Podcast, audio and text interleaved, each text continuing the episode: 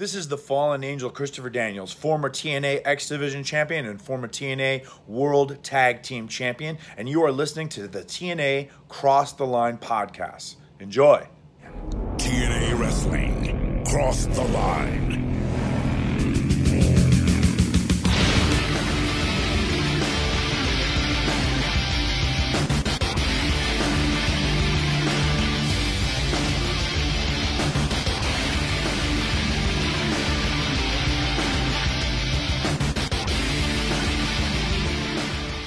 And we're back with episode 100 of the TNA Cross the Line podcast. I am Bob Colling Jr. Here with me, as always, is Dallas Gridley. Dallas, we are still riding the high of Impact's debut in our last episode. And before we get to the second episode of TNA Impact, we still got the weekly pay-per-views. And that's what we are here today. June 9th. 2004 main event. I'm assuming the main event will be the X Division champion Kazarian defending against the guy that basically put the X Division on the map, the phenomenal one, AJ Styles. Dallas, I know we're going to be talking about Impact, but how are we feeling for the June 9, 2004 weekly pay-per-view? Are you still excited for these shows, or are you just like, give me more Impact? Dude, I want more Impact, worse than you can even imagine right now. We hung up the call when we recorded that episode, and I was like, I could watch hours more of that. Just Impact. And we'll get into the details, of course. But, I mean, holy shit. First off, we got to Impact. Now we're in episode 100. Yeah. Dude, it's we are riding a high. I mean, we really, really are. And Impact, it was like we were doing good, man. The weeklies have been a pretty good shows, and I feel like not that we were plateauing at all, but we fucking hit that bump, and it was like, boom, Impact, dude. Oh man, and it like the presentation, the ring. This is what we've been waiting for. It's like getting so bad, Bob. I'm like, my collecting habits are like, I'm like trying to buy cool Impact stuff like figures, and one of my new purchases that I was waiting to tell you till we got on here. Oh no. I just purchased a about 99% complete base set of the 2004 Impact cards. How is it only 99%? There's one card missing. Oh no, what is it? It is a gold. It's like they have like red and gold borders, and it's a Goldilocks card. It's number 74. Wow. You should reach out to her and see if she has it. I was thinking about giving her a little tweet. Because listen, if she doesn't have it, if any of our listeners want to slip into our DMs, that's right, over on our Twitter page. At Cross the Line TNA, and you got that number 74 Goldilocks card, I will have a complete base set, which is pretty freaking cool. Now that does not include all the legend autographs and the ring mat relics, but honestly, base set alone is something I wanted this for a while anyways, because I have some of the cards, but not a lot of them. But right. put it this way, I spent less than $1 a card. And how many cards are there? 74 cards total, because I'm missing one. So less than $1. So I'm gonna say you spent $54.99. A little bit more after the shipping. I don't know the exact price because he had to refund me part of the shipping because he was gonna ship it a different way for me to reduce the cost and blah blah blah. Okay. But yeah, so I didn't make out too bad. I think it ended up being actually about maybe like $60. I mean, that's not bad. That's not bad. No, that's not bad at all. So if you think 74 cards, right? Well, especially if it's something that you wanted. Well, that's the thing. That and it, or I guess maybe that's, is it more than $1 card? Regardless, it doesn't matter. Here's the thing that I don't think people understand about the TNA cards. And listen, I'm not a fucking huge card guy, but some notable things in this base set of cards is it includes Abyss's rookie card, Christopher Daniels' rookie card, Simon Diamond's rookie card, Julio De Niro's rookie card, CM Punk's rookie card, AJ Styles' rookie card, Simon Diamond, and another AJ Styles rookie card. So that's a big deal, and especially sports and in wrestling, rookie cards. I mean, go ahead right now, go on eBay, type in AJ Styles rookie card. You're gonna pay half of what I paid for the AJ Styles card, probably. Now, when they say a rookie card, that just means their first card. Their first card, right? So, for example, here's one. AJ Styles. This is, of course, when we're recording it. AJ Styles rookie card. They claim it's what the grade is. It's not in a slab, so it's not graded. $65. Now, that does not mean that someone is buying that for $65. However, I mean they're up there, man. So I'm just saying, I got a good deal. It's something I wanted, and the Impact High is running strong. That's just confusing because the person selling that, why wouldn't they just buy what you bought and then essentially make a killing if it were to go at that amount? I don't know, man. And there's also something else I'm going to be bidding on later on tonight, but I'm going to hold that to myself until I win it. But hey, if you are also riding the TNA, the Impact High with me and Bob right now, I already said it. You make sure you're following us over on our Twitter page at Cross the Line TNA. And hey, while you're at it, head on over prowrestlingtees.com/crosstheline TNA. That's right. Your boy Bob has a crippling gambling addiction, and right before we got on, I lost my bet earlier today, so that's more money gone. So if you actually, you know what? If you just want to Venmo me money, that would be cool too. So just search me on Venmo. Well, you could do that, or it would be cool to. It's the only way to support the podcast in a physical media kind of way here. So we only got one shirt up right now. Hey, by the time this airs, we might have two. I don't know. Will it be a throwback shirt? I don't know. We'll see. Are we gonna wear it? Did we wear it to Rebellion? Maybe. There's only one way to find out, and that's if you said hi to us at Rebellion. That's right. But that was on April 23rd. Right, so. And this is like June 9th now. June 9th, yeah. But yeah, check out Rebellion. Has Rebellion even technically happened yet? No. Not at the time of our recording. Hasn't happened yet. Josh Alexander, though, he's champ, and I know it. So, congratulations. Yes, he is. But yeah, Pro Wrestling Tees, Twitter. You guys know it already. We got a Facebook as well. TNA, Cross the Line Pod. And then we also have that YouTube channel that you could subscribe to just to kind of help us out. You don't have to listen to the pod on YouTube, but just subscribe. Hit the subscribe button. TNA Cross the Line Podcast. Yeah. Now that I got all those cheap plugs out of the way. Well, and then also, if you want to read TNA reviews, head over to WrestlingRecaps.com. That's that. Damn right. WrestlingRecaps.com/TNA if you want the good shit. Right. Just go right to the source. Right to the source.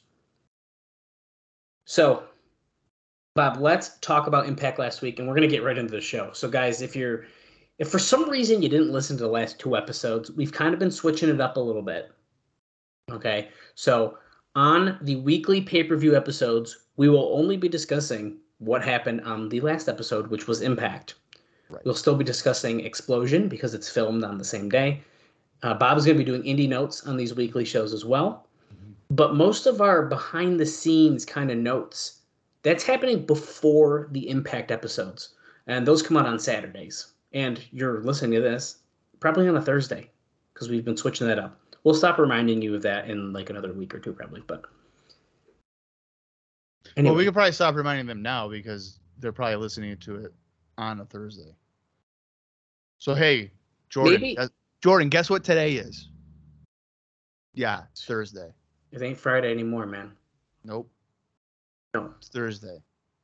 He probably doesn't even have to work today. You know what? That's a good point. You know what, Jordan? Save it. Listen to it Friday still. That's go. Okay. You can do that. If you're like me, I have Thursdays off. So, I ain't fucking listening to the podcast. I'll save it for Friday. That's the thing, is when our Impact episodes drop on Saturday, I wouldn't personally be probably listening to that until Monday. But see, then those first day downloads are going to go down the tubes, Dallas. Well, yeah, I didn't think about it, but man, that's part of the way we run the show here is that we got it. We're doing it to the day, 18 years to the day. And that's just how we got to do it. Yeah, you know what? And the amount of times that TNA changes days, it's going to be great.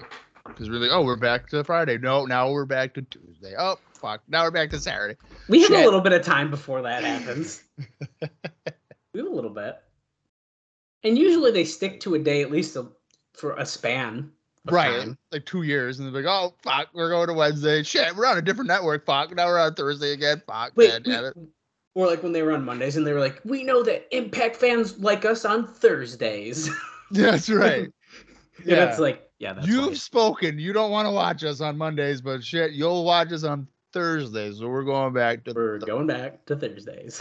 We heard you loud and clear. You'd rather watch Monday Night Raw. All right, we'll catch you Thursday. Dude, I'm just saying the best thing they ever did was like put a poll up on Twitter and it was like, do you want to see the 6-sided ring back? And it's like, yeah, we fucking want to see this inside of ring bag.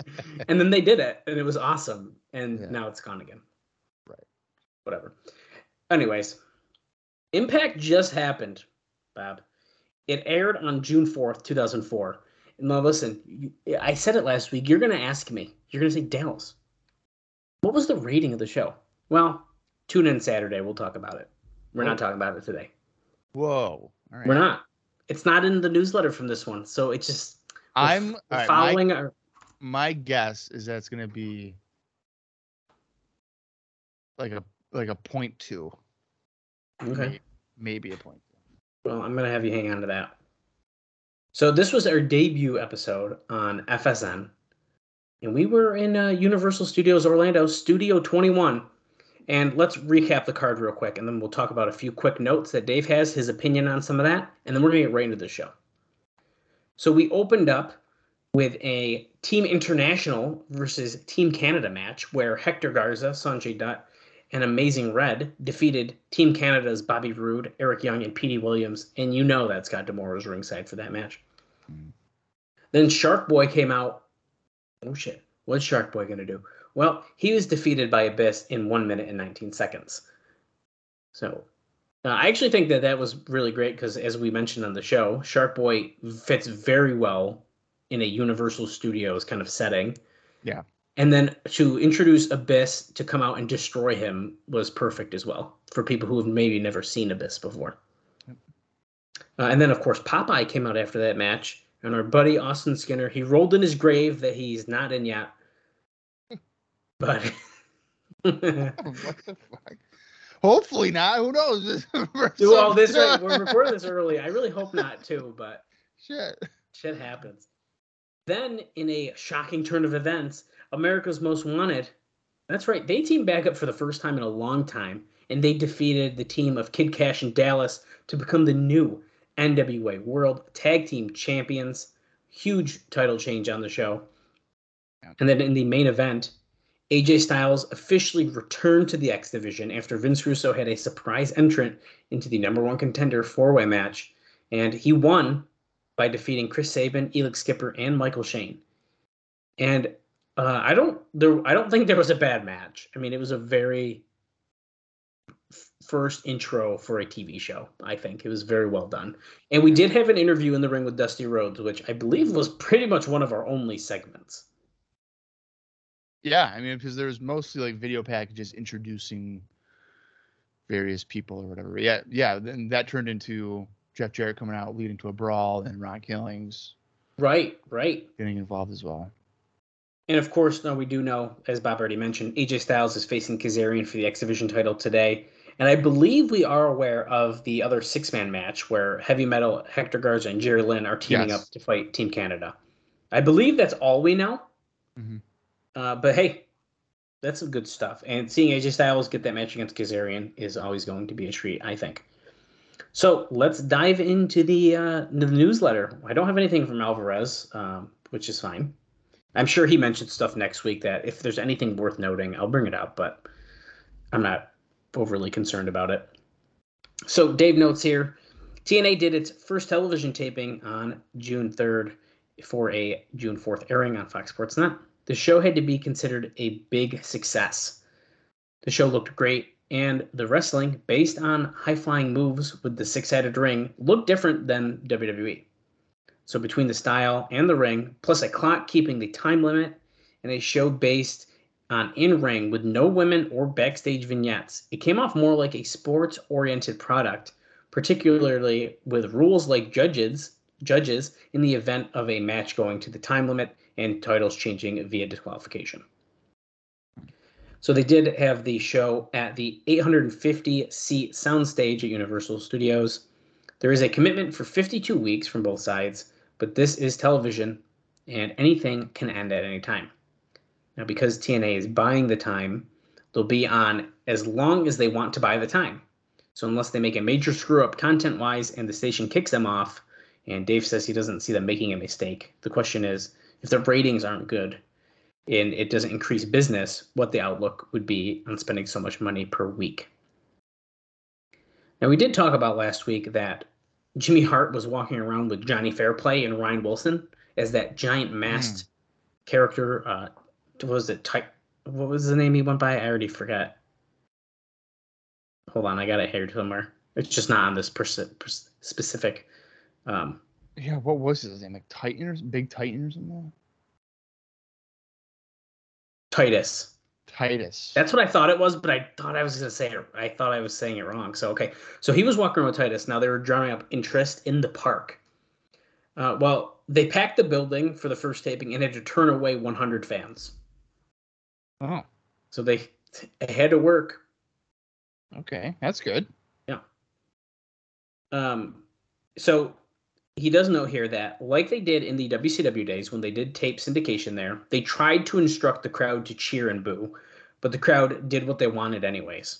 It was an enthusiastic crowd, believed to have been about half local wrestling fans and half tourists at the park, which is actually not too bad. Yeah, I feel like the people closest to the ring were the diehards, maybe, and then I agree. Because I noticed, like, people in, like, the bleachers, or whatever, were kind of more like stagnant, and they felt more bored. Whether or not they actually were, it was more like they were there being polite, right? Like, we'll just sit here quietly and clap. Yeah, so that's kind of what I got from it. No, I did too. But hey, the fact that they tried to get them to do stuff and then they just did what they wanted and they sounded as good as they did, I think is also a pretty big positive. Yeah, I mean, I'm not surprised they try to control your narrative. Oh, no, Bob. Wow. I mean, okay, so they've tried to do that in the asylum. We've seen Jeremy Borash yelling around. I mean, that's not necessarily new. Who wants a T-shirt? You want to come backstage? You can meet David Young. If I was there and they said, "Hey, you can meet David Young," I'd be like, "Yeah, I'll see you at the car." No, you don't know that part. They get you backstage, and then shit! It's like I would just walk away. It's like when you do like a WWE like house show meet and greet, and you're like, "Oh my god, I'm gonna meet like John Cena," and you go backstage, and it's like, "Oh, it's Sheamus." And you're like, oh. Or like, oh, it's Titus O'Neil, who hasn't been on TV in 3 years. Right. And it's just like, it's like, oh, shit. But like, you don't know. What do you say to him? Like, hey, remember that one time when you like pulled Vince McMahon and you got suspended for like 60 days? That was fun. All because you wanted a woman to go in front of him. And he's like, you don't do that to me, pal. You're suspended. You're suspended. And then he got like Human of the Year and Person of the Year from like Forbes or something. It was crazy. Oh yeah, he's a great guy.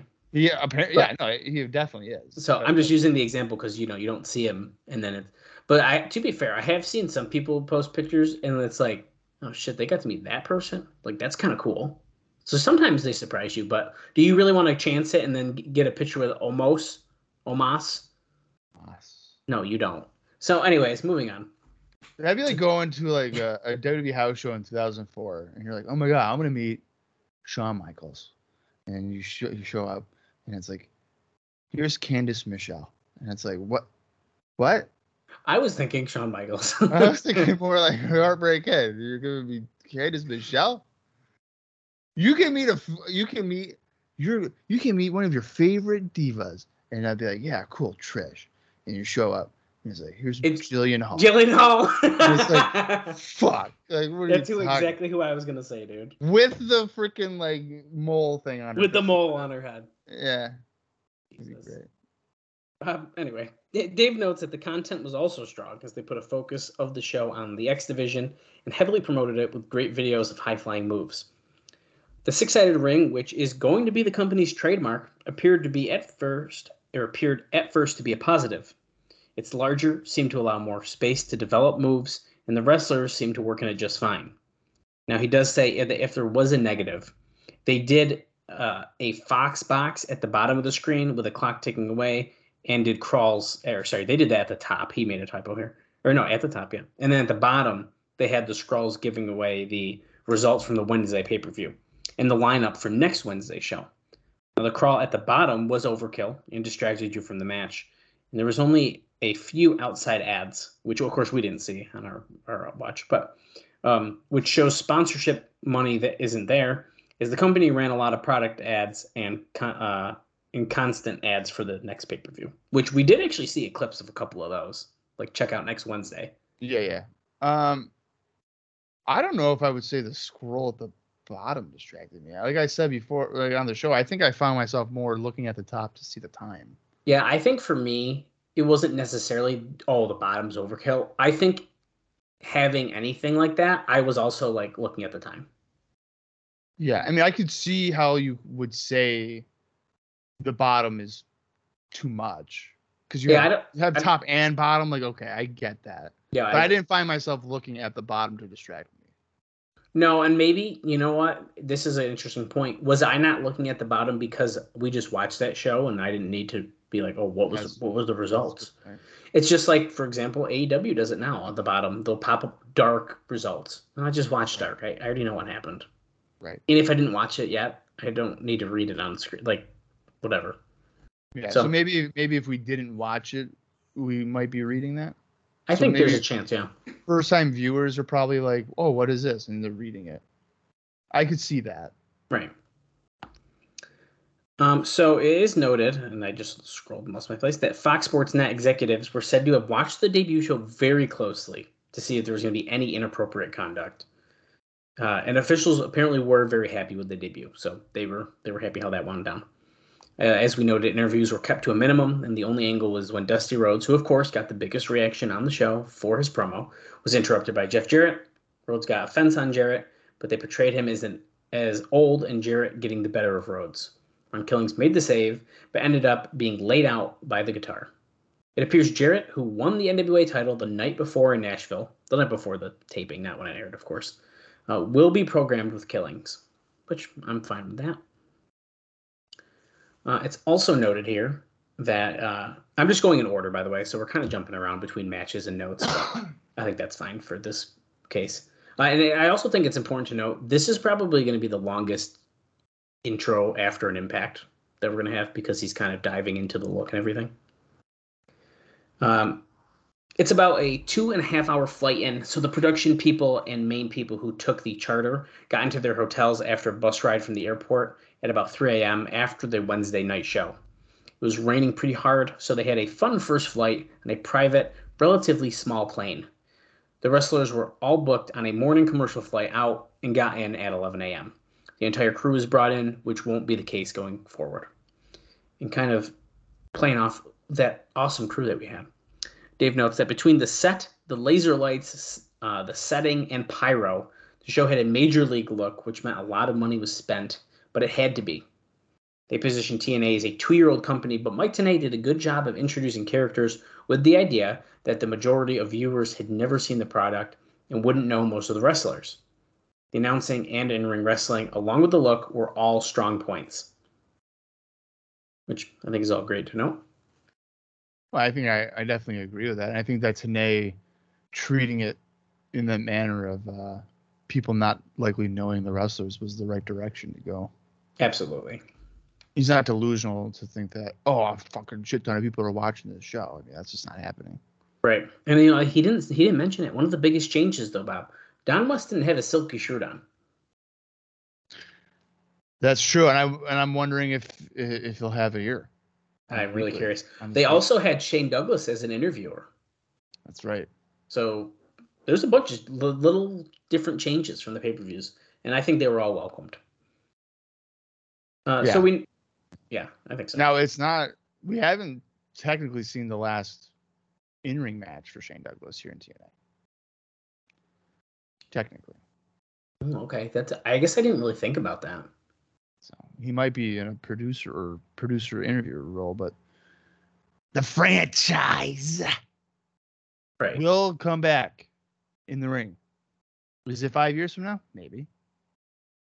But he'll be there. Well, I'm looking forward to it. Yeah, I am as well. We pretty much talked about all the matches, but I guess we can do a quick rundown of the actual finishes. Garza pinned Young in that six-man match after he hit the tornillo, which is that corkscrew moonsault, like twisted moonsault. In that match, Sonjay Dutt did a Dragon Rana. Williams doing the Canadian Destroyer, which is that flip pile driver we all love. We know Abyss destroyed Shark Boy in a squash match. Harris and Storm winning back the tag team titles when Storm gave a schoolboy to Dallas after Dallas crashed himself. Dave notes that Dallas is still very green, but the match was fine, and it got a good restart to focus on AMW as the main tag team. And I'll tell you what, you can say Dallas is green all he wants, but even from his first match to here, I'm already seeing like major improvements, and like I don't really think he's that bad at all. He's definitely not the worst we've seen. No way. Yeah. The main event put Styles back in the X Division. He won that four-way after he did a springboard sunset flip into the Styles Clash on Michael Shane for the pin. The plan is to make Styles the focal point of the X Division. That was noted here months ago, which we did talk about as well, and always planned for when the TV started. So Styles himself is happy with it because he feels he can do the kind of matches that he wants better with those opponents. So I guess that's a positive.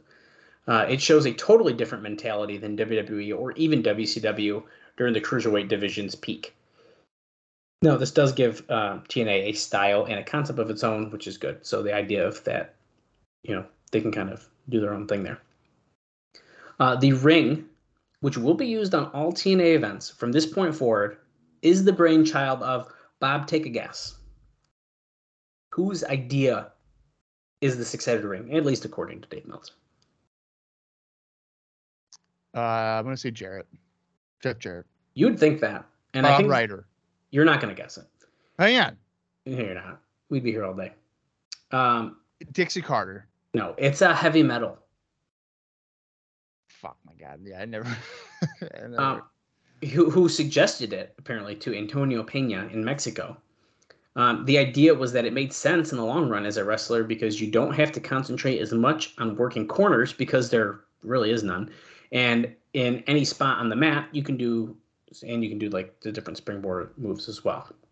And as a follow-up note on our boy Heavy Metal there, he won a dark match over Frankie Kazarian.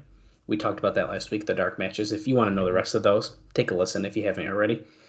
That was apparently, he also they noted in here that he apparently lost his first name, so now he's just Kazarian. And that was taped for DVD purposes. That is why they did that. Do I know if that ever makes it on the DVD? I am not sure. I'd have to go really deep dive. But so I have a question here. You're telling me that so Heavy Metal suggested it to Antonio Peña. Yeah. But not directly to TNA. Right? At least not in this now, yeah. Okay. Probably because he probably told Peña because he had the more working relationship and got to speak to the Jarretts in more of a business way like that, maybe. I don't know. That's just me shooting. Wow. All right. This is bizarre. There's also, by the way, you know, Dusty Rhodes was our judge last week. There's talks about using Morton and Gibson, Robert Gibson, as celebrity judges on TV. So we might have the Rock and Roll Express come in as judges as well. You know, I wonder if they would change it out every week. Why not? Yeah. I think that's a cool idea. But at some point, you actually have to like use the judge. Oh, they will. They will. They have to, right? I can't believe they didn't on the first show, to be honest. Well, I feel like you can't do it on the first show. That's just too obvious. Okay, dude. See you on Saturday. That's all I'm saying. All right. See you Saturday. I got one more thing here, and then we're going to get into the show. So Dave notes that the reality of the time slot in the station is, you know, still very much there. There are millions of potential wrestling fans out there, most of whom don't know TNA exists. At this point, they still don't. There was no buzz about the debut, as there appeared to be less advertising than 2 years ago when the promotion started.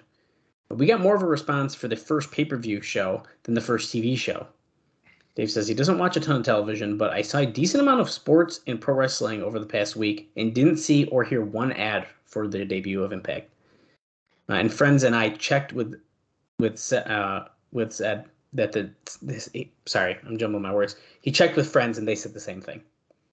Other than we did hear about ads on Raw, which is the place to put them in a few markets. So some markets did have ads during Raw about Impact. Well, I mean, Fox Sports Net wouldn't like foot that. Right. It's up to them to do it. Because they don't care. Yeah, because TNA's buying the time. So Fox Sports Net's getting that money regardless of whatever. So yeah, exactly. Okay, so that's all my notes, Bob. So like I said, this is probably a little bit longer of an intro because we kind of, you know, digesting what actually happened. But, you know, kind of do we expected, I would say. So quickly, Explosion. It's Explosion number 82. It was filmed on the same day as the show, June 9th, 2004, and it aired on June 12th, 2004, and it featured the following three matches. Kid Cash defeated Dirty Money. Abyss and Monty Brown defeated Bart Sawyer and Shane Matthews. And Raven defeated Dagon Briggs. And then there was one other match that happened as a dark match before the show that I did not see anywhere else, and that was Eric Watts defeating Kevin Matthews. Like Kevin Matthews that we know? I'm assuming. It's got to be, right? It's got to be. It was first. That was before the Explosion matches. Oh, interesting. But that's all I got, Bob. All right, my friend. Well, it's that time then. The runtime for this show, June 9, 2004, is 1 hour, 53 minutes, and 24 seconds. I'm going to count down from three when I say play. That's when you're going to want to hit the play button to follow along with us over on Impact Plus, or if it's in your own personal collection. Or I guess you can just listen to us and hopefully enjoy the show. So here we go. 3, 2, 1, play. This past Wednesday night. Oh, so he's talking about the King of the Mountain ladder match. Actually, this might be the same exact video package that aired on Impact.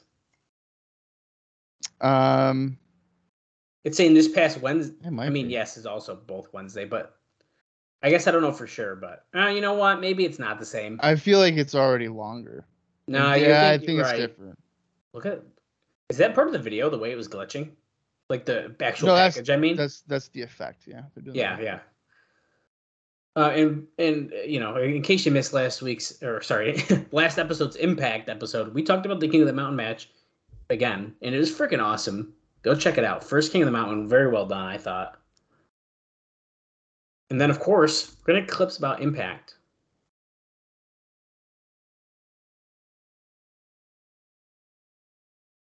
So it's Jarrett confronting Dusty there. Ah.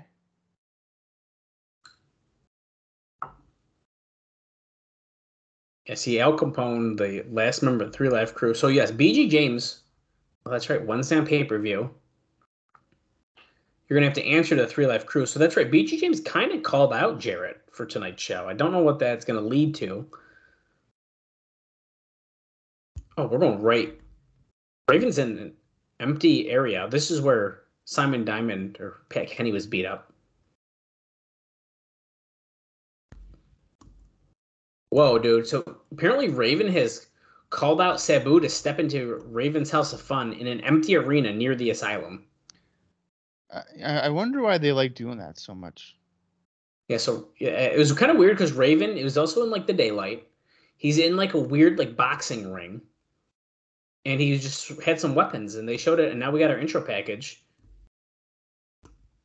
I feel like that rig was used by that indie promotion, USA Championship Wrestling, whatever it was. Oh, thank God. I was still nervous. I know the dirt sheet said it.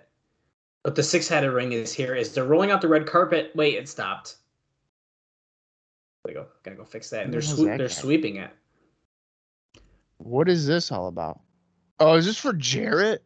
I think they're crowning the King of the Mountain, right? It's like a big celebration. They're singing the old theme song with trumpets. Wow, that was weird. And they ended right where the explosion would go on. Right. Bob, how many people are in the arena before I forget, do you think, tonight? 975. Nope, more than that. 1150. Pretty close. 1,200. Oh. Wait, the first time in public. That's not even accurate. I know, he literally is just on Impact. Yeah. Who's this jabroni introducing him? He doesn't know anything.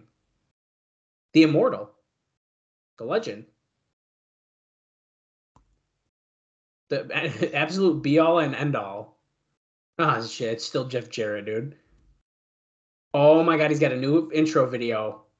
Look at the guitar. Oh, shit. I don't remember that. Wow. I like that. Wait, and it also means he might not have that wicked long intro part anymore. I wonder. He's walking on the fucking train tracks from 2002. You know what? Do you think they got rid of it because you can't really do that on TV? That's like a fucking 4-minute intro. It very well could be. Now, hold on, Bob. Jarrett's coming out in a wicked, ridiculous outfit.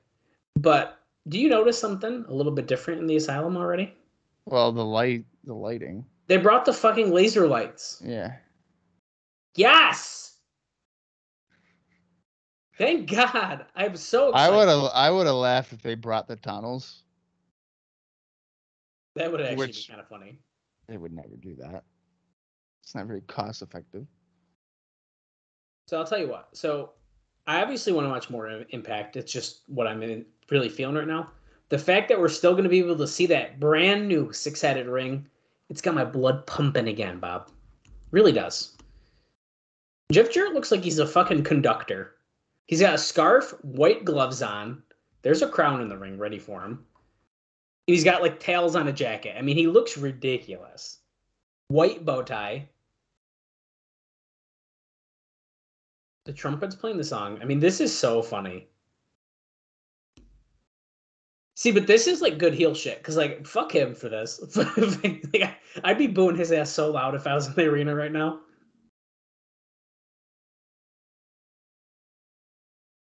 See, I don't know how I feel about it. I hate it, but for like... I find myself laughing at it more than I'm, like, booing him. Well, like, laughing because it's like, this is so ridiculous. Yeah, which, but like, is that chanting, really... You still suck. Is that really heel-he if I'm like, this is so ridiculous? I'm laughing at it. In a weird way, I think. To me, it kind of is, because it's like I do hate you for doing this. I think the look I hate him more for than the song and like that. Yeah. And I gotta say, I do think this is one of the first shows in a while that I can remember that we started out with like an in-ring promo on pay-per-view. We've been getting right into action really quite often. Point. I mean, you know, don't quote me. I'm not going to make a bet on it, but I do really feel like it's been a while. But you know what? In my opinion, this is something you would do on Impact, not on a show that I spent $10 on. Oh, yeah. So you just got off that hot show. You're a new fan, right? Let's say you're new. You just tuned in. Fox Sports Net. I'm going to watch this. And the first thing you get is like, oh, fuck. Triple H is cutting a promo in the ring and Raw. Right. It's like, fuck. Yeah, I just watched a wicked good TV show that was different, and now we're getting the same shit. Yeah. That is tough. Crowd's chanting for truth.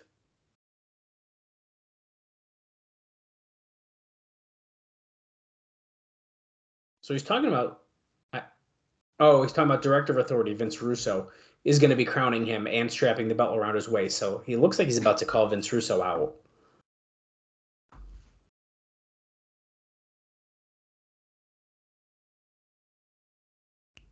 You'd certainly do it for AJ Styles.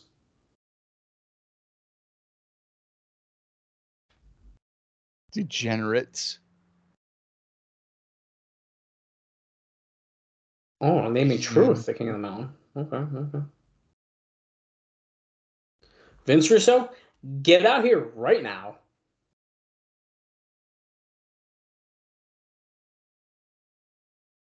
Here comes Vince Russo, who is not dressed as nicely as he normally is. And what I mean by that, he's just wearing a beige t-shirt. No, and you know, this storyline kind of is frustrating me because Russo is so mad that Jerry's a champion. I mean, he could just not put him in title matches. Right. Well, he didn't. He look at the thing he's wearing underneath, dude. Jarrett's outfit is so ridiculous. I hate it. Look at him. Why does he look like that? Because he's a king, dude. He's royalty. Dude. I think the gloves are that's the fucking cherry on top for me. Look at, Vince Russo did it, man. He's a man of his word. He did crown him the King of the Mountain. Oh my God. That is such a crown that you would get Hobby Lobby or something. Oh yeah. I can't believe they didn't get a fucking scepter out and shit. Oh, he can't get his jacket on, right? It's messing up the scarf. Look, Jarrett's really struggling with his jacket right now. Yeah, he really is. It's crunching up his shirt and everything. So Russo was like, okay, I got to say something. Take a bow, champ. Take a bow. Oh, my God. Look, he looks like a slob because look at the scarf half in. Yeah, dude. He's a mess. He was looking good. And then the thing that's funny is he tried so hard to put the jacket on the ropes nicely, and then he couldn't get it on right. Yeah. So he's going to ask him man-to-man, why? Why, Jeff? Why? Remember when TNA got started 2 years ago? You called me. You said, Vince, there's this new company starting TNA. Wait, Vince Russo. Wait, no, hold on.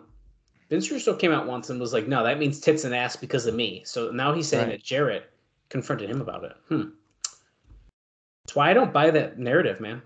Anyway. Remember that phone call? Yeah, I do.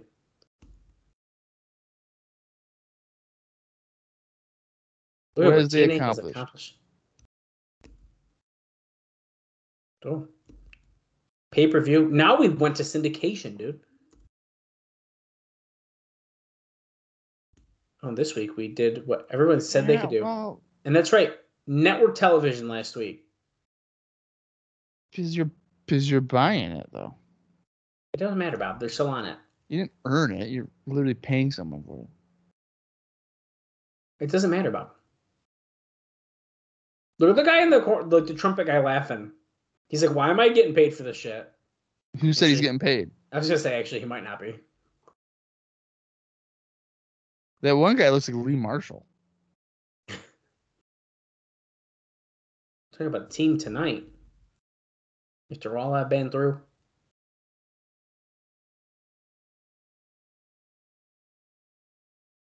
When you look at that TNA logo, you know what? You see my blood, my sweat, my tears. When you look at the TNA logo, that's what everyone sees, according to Jeff Jarrett. You agree with that, Bob? Right. Is that all you see? Well, he's right. I mean, when you look at the TNA logo, it's like what he's done. Yeah, he is. He sacrificed so much for it. Great. He's turning babyface.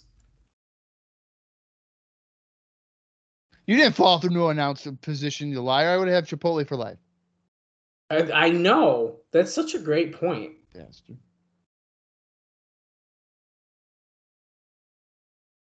I've always given you credit, Jarrett. AJ Styles had nothing to do with it. America's Most Wanted had nothing to do with it. The Real Life Crew had nothing to do with it. If I can change, you can change. We gotta do this together. Get on the same page, man. Jarrett looks concerned. Yeah. Vince Russo, I can't believe you have the... He was going to say balls, but he switched it to nerve. Fox Sports Net. Fox Sports Net. Can't do it. I don't like that they...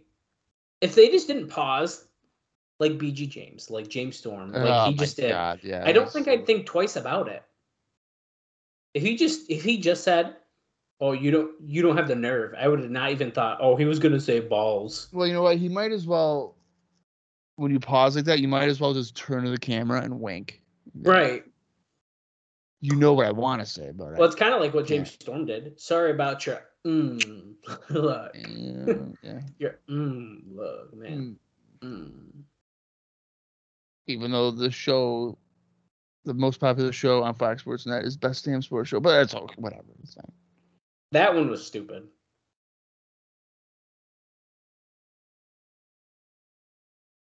Oh my God, I don't care. Stand in my castle, Vince. Instead of you preaching, I think that's a little inside baseball.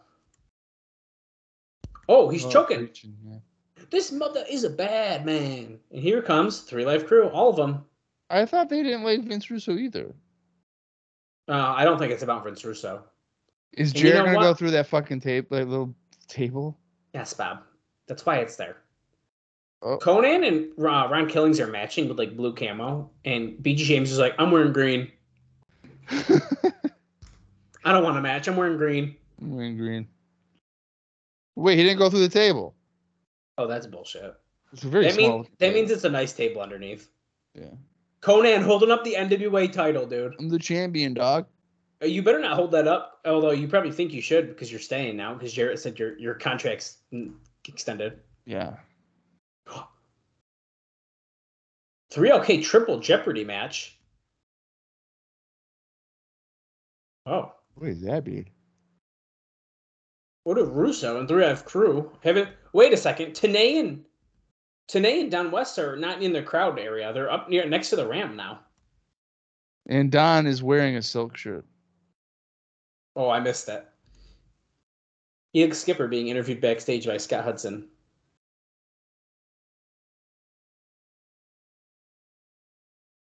What in the world? Why'd they just zoom? They just zoomed in on his abs and like shot the camera up. So Skipper and Daniels were voted to get a title shot tonight against AMW, but Daniels is hurt. So now they have to wait. And that's right. I did forget about that, Bob, because you could go online and vote for their opponent for this show. Mm. We will keep the belts in mind. So they probably didn't tell the fans that. So it was a bait and switch. That's great. There's Trinity. Does Daniels actually get injured, or is that bullshit, you think? You know what? I'll look up and see if... Well, I'm sure we'll talk about it next week as well. But yeah, but I'll look it up right now and see if, like... You know what? I feel like this is like he's in Japan type of thing. That's what I think. So Trinity walked in and said NYC's People's Choice. So Swinger and Gilberti appear to be the new challengers. You do nothing like that, Pat Kenny.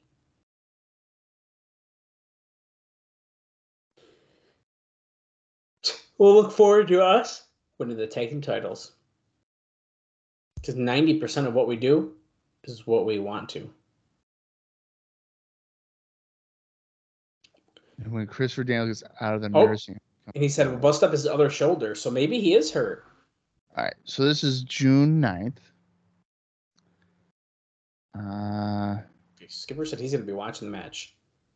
Dude, look, we're already getting video packages from Impact, bro. Dallas, it looks like Mr. Daniels doesn't wrestle for the entire month of June. Oh shit! Okay, well he did have a match.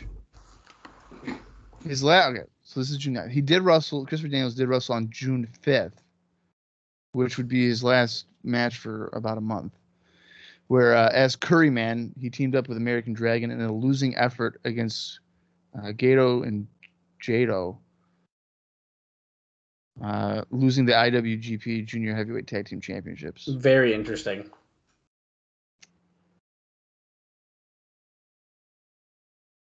Where's Gato? Gato? Whatever, man. I can't pronounce these fucking names. I can't even pronounce four-letter names. Okay? This is my life. Fans have been asking the question for months. When are you guys going to team back up again? I haven't been. That, well, that's the thing, is that it's literally been so long. Look at these cool purple lights, dude. So they've subtly taken Harris out of the NWA title picture, subtly taking AJ Styles out of the title picture.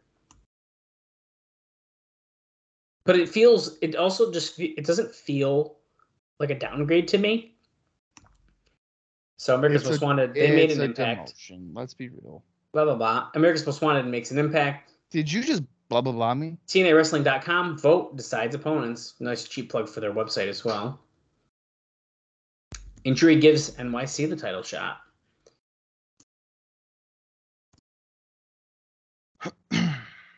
Yes, I have a question for you.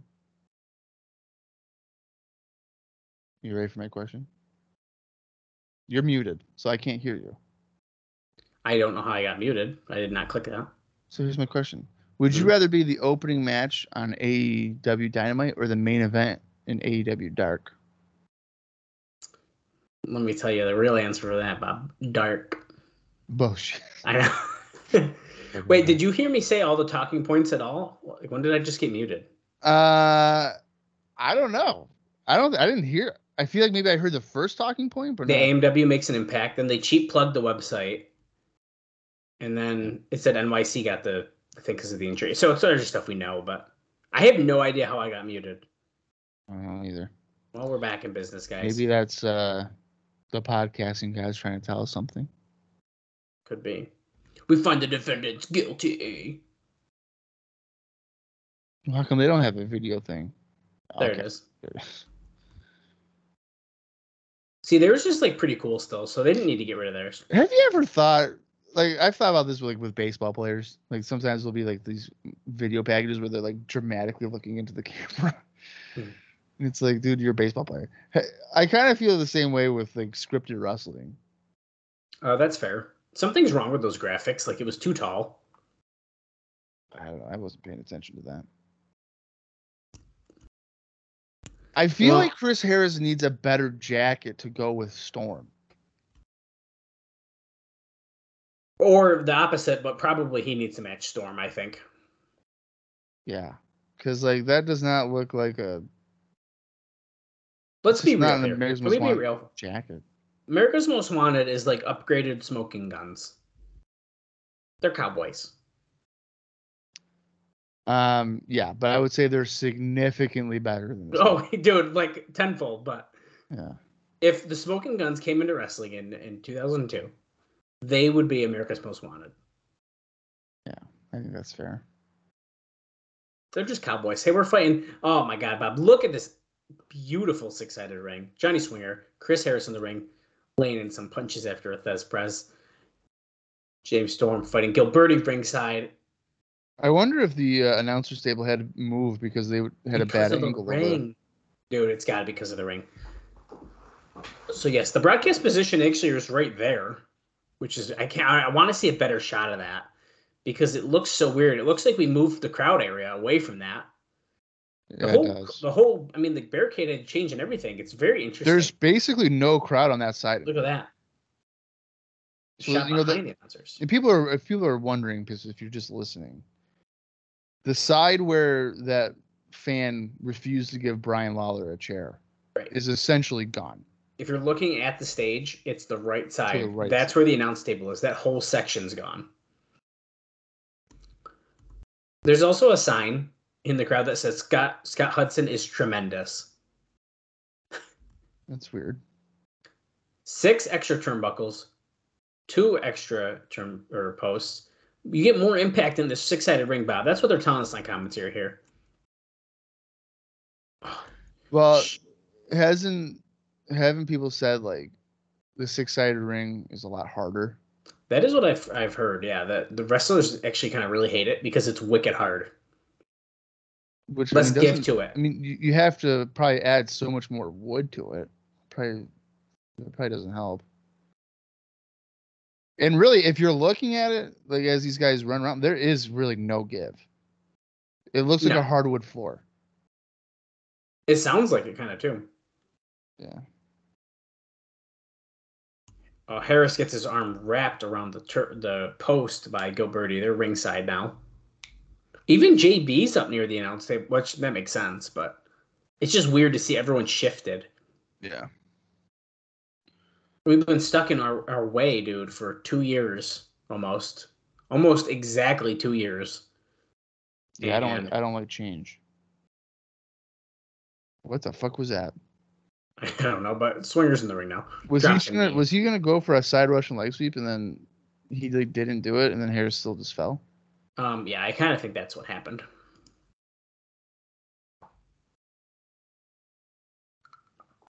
You know, there's I feel like a significant less amount of interest with Swinger teaming with Gilberti. Yeah. Swinger Diamond good. Swinger Gilberti not as good. Right. And if you couldn't guess, it's because it's Glenn Gilberti. What is the common factor? Yeah. Right. Swinger. Swinger's fine. Gilberti not so much. Yeah, I don't know. It kind of sucks because, like, as he's even replied to one of our tweets, Bob, Diamond essentially was promised this or thinking he's going to be getting this big singles push, and guess who's on screen and who isn't? Yeah, but I mean, Pat Kenny has been getting beat up, so he's probably selling injuries. As Gilberti hit an arm breaker here. They dumped like honey or maple syrup on him or something. Like, dude, come on. Yeah, it was like maple syrup and Lucky Charms. Come on. To me, having maple syrup and Lucky Charms dumped on me, that does not sound like a punishment. I know. It actually sounds really good. Like dessert. So I would be totally fine with that. But I'm also a degenerate, so. Yeah, you are. Ain't that the truth? No, you're not supposed to agree with that. But... That's right. This ring favors a submission style wrestler because you're further away from the ropes. If you're in the middle of the ring, that's a good point. That's a great point. This is why I love the innovative concept of the six-sided ring in TNA.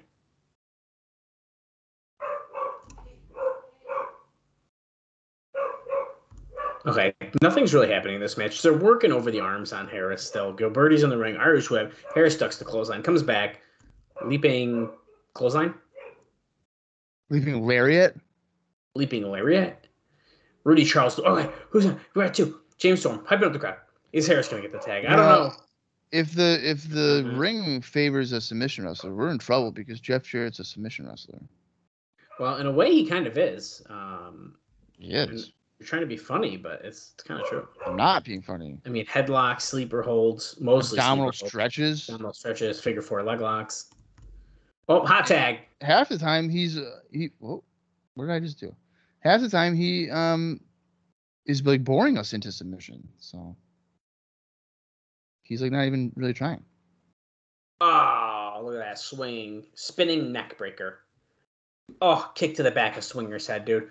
The cowboy is on fire. Sorry about your...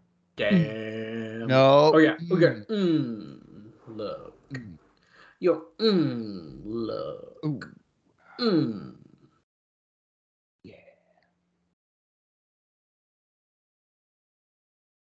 Oh. Kick in the face. No.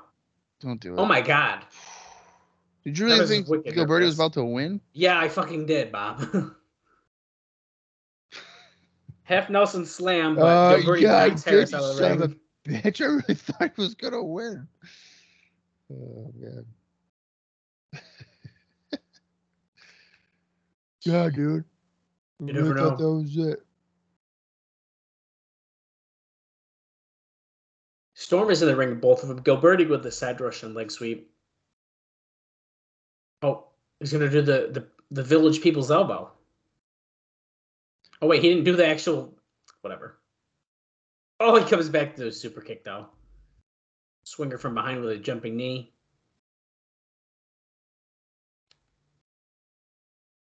Uh-oh, Trinity's not climbing up. Rudy Charles saw her. He don't give a shit, though. She's really trying to be like Lita, even with how she's dressing. Who's that? Desire. Pushes Trinity off the rope. Spear by Harris onto Swinger. 1, 2, 3. That's right. James for team, baby. And Desire's whipping ass ringside. The crowd didn't really pop for that. Not as big as expecting, but you know what? Actually, as it picked up toward the end there, wasn't too bad. I was boring. Well, I was really bored in the beginning. Yeah, I was bored the whole time. It picked up, man. See, Dallas is the type of guy. See, people, we've been with for 2 years. I've been friends with Dallas for going on 10, more than 10 years. Okay. Dallas could watch a half-hour match, and 29 minutes and 57 seconds of that match could suck. But if that final 3 seconds is good, fucking good match. Desire is trying to hit Trinity with a steel pole, it looks like, and she reversed it. Oh, she made her drop it. This is, dude, we're about to see a street fight between these women. Look at that. We usually refer to this as a cat fight, but this is anything but. Well, what is the difference? Is they're not slapping each other? Yeah, because they're not pulling hair and just, like, trying to rip each other's clothes off. They're actually fighting.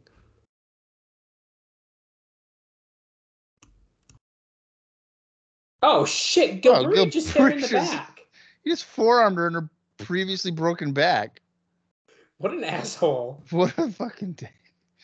He just casually did it, too. He's like, fuck you. Dude, it was wicked. It was just like, boom. It's like, you know, when you're racing a kid and you're losing, so you trip him, and then you fucking win. That's what he just did. Camel clutch. What is this, Iron Sheik? Modified, dude. She's got her arms pinned behind her. My back. Sonny. Oh, she's dropped her fit. Yeah, dude. Where is Sonny? Oh, my back. Your wife is getting fucked up. They're not married. It's just she's the baby mama. Your partner is getting fucked up. Oh my God, they're putting her on a table, dude. Well, wait a minute. So they said that they were together for years, but wasn't he like with Trinity for like a minute? Are we ignoring that relationship? Is someone gonna come to the door? Who's this? Is Trinity on the balcony? Oh my God, no, she's not. She ain't fucking... no, she's not. Oh, shit. Yeah, okay. Siaki and Pat Kenny. Pat Kenny has a belt or something, a strap. Just in the nick of time. Oh, my God. Speaking of Pat Kenny, on Twitter recently, and by recently, at this rate, 3 months ago, he announced he had a stroke. Oh, my God, dude. So, Pat Kenny, I know you're a long-time listener, and you follow... the podcast. We're happy to hear that you're recovering. Yeah, thank God. He let me pull it up quick. As oh God, look at Kid Cash in Dallas. What the fuck is Dallas doing here? Bob, was there any indie notes for that match? No, there was not. Okay, I'm just double checking. No, I am aware. I got all my stuff. I'm prepared today, dude. Okay. Wait, what? Wait, he doesn't... Oh, my God. Wow. Is your name Helen Keller? Cash is saying they're not going to go for the tag titles again. Okay. Nothing but discrimination. From day one. Because I'm too good. Oh, so pretty. Or is it because you don't like my attitude? I don't care. Well, we do pay your bills, and TNA pays your bills, too.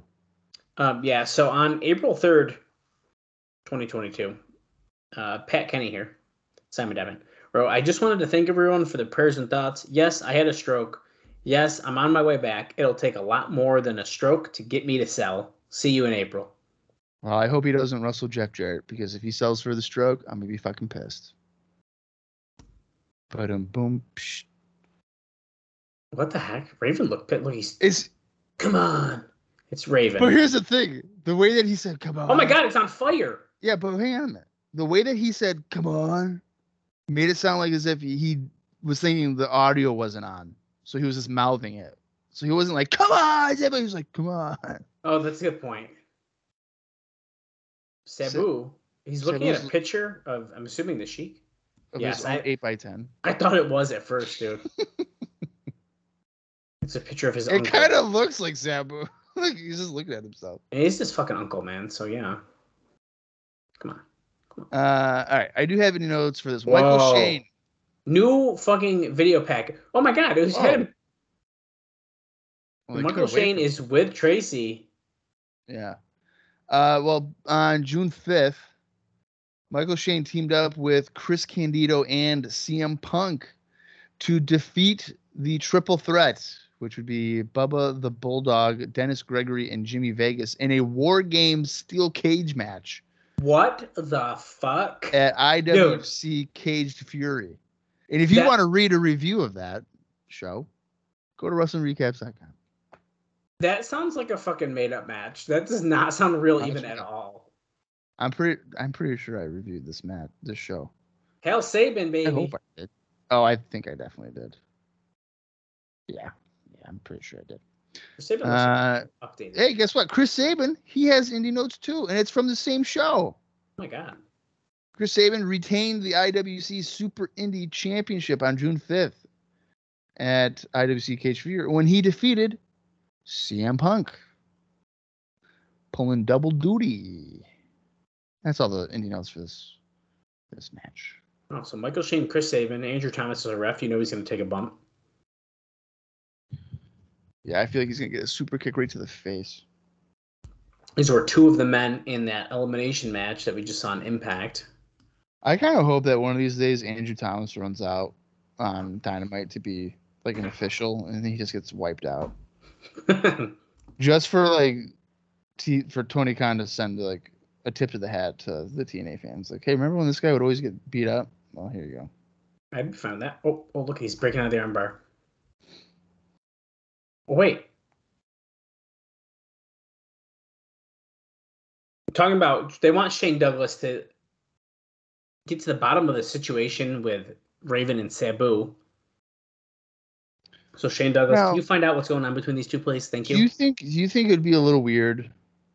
And I know at this point we're like probably almost 6 months out of it, but Raven and Shane Douglas they had a blood feud not too long ago.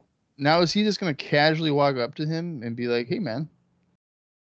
I only tried to end your career and get you out of TNA, but what's going on with you and Sabu? Yeah, you want to just talk to me? It's like, no, I don't want to talk to you.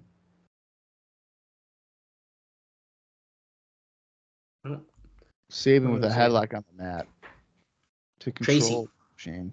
Tracy's cheering him on. Come on, Shane!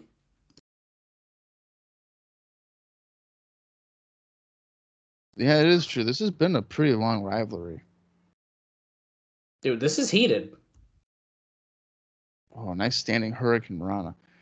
You know what? I'm telling you, man. The more that we see Chris Sabin, the more that I just enjoy it. He's so good. He's going for a big dive now. This is going to be kind of interesting. Oh, jumps to the post, over the post. Cross body, essentially. To the aisleway, the ramp. Hell, Sabin. Wait, Shane Douglas is making his way out of the TNA Asylum. That's right. He's going to the remote location, which is probably a bit. Oh wait, look, there he is. If there's anyone who knows Raven better than anyone else, it's me. I know exactly where to find him. It's right over here in this empty part of the building. This is where we all used to hang out. We know the Nashville Fairgrounds so well. We still got a stash under the bleachers. Sabin sunset flips into the ring, but, he flips over me. Quite sunset flip. Look, Sabin skins the cow. Yeah. Okay. Oh, maybe doesn't, because there's a drop kick to the face by Michael J. Oof. That had to hurt.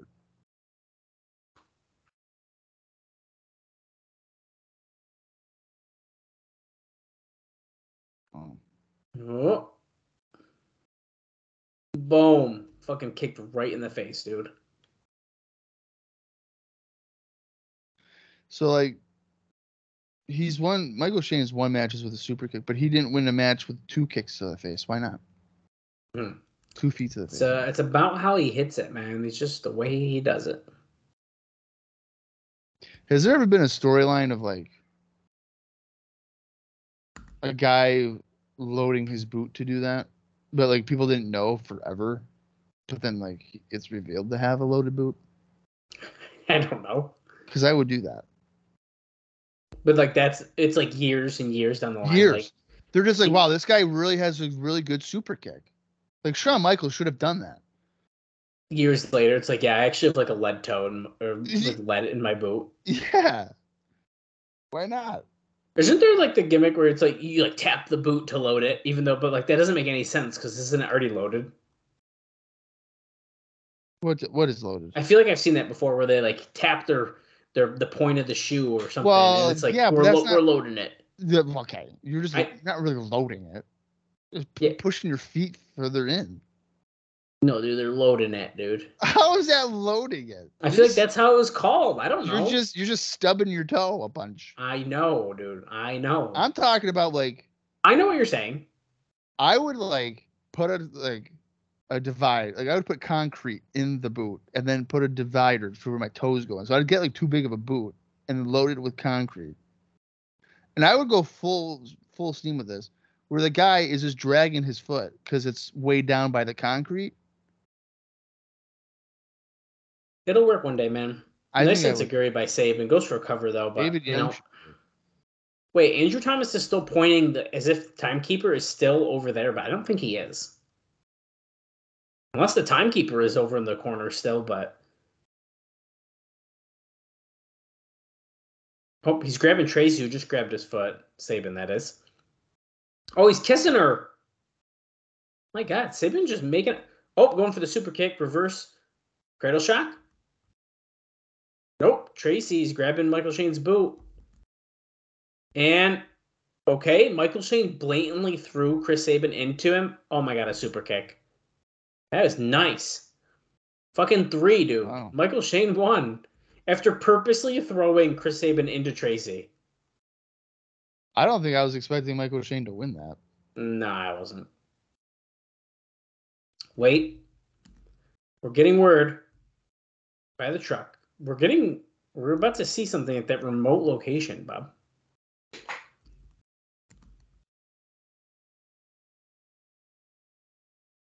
Raven, I'll talk to you anywhere you want to lie or sit. What is happening? Raven's like sleeping on a garbage can.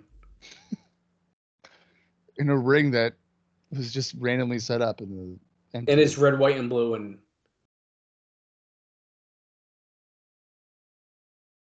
This is so weird. Before we discuss that you finally realized that I retired you a long time ago. See, that's funny because to me, that's like Raven nowadays, like just making cheap jokes. Like, right. Like yeah, I retired you a long time ago. I mean, listen to the intro that we had Raven do for our podcast. He, like, makes jokes. It's not just Raven talking. Okay, so the reason that they never hit a singles match, Raven and Sabu, is because Sabu's terrified of him. He's afraid of you?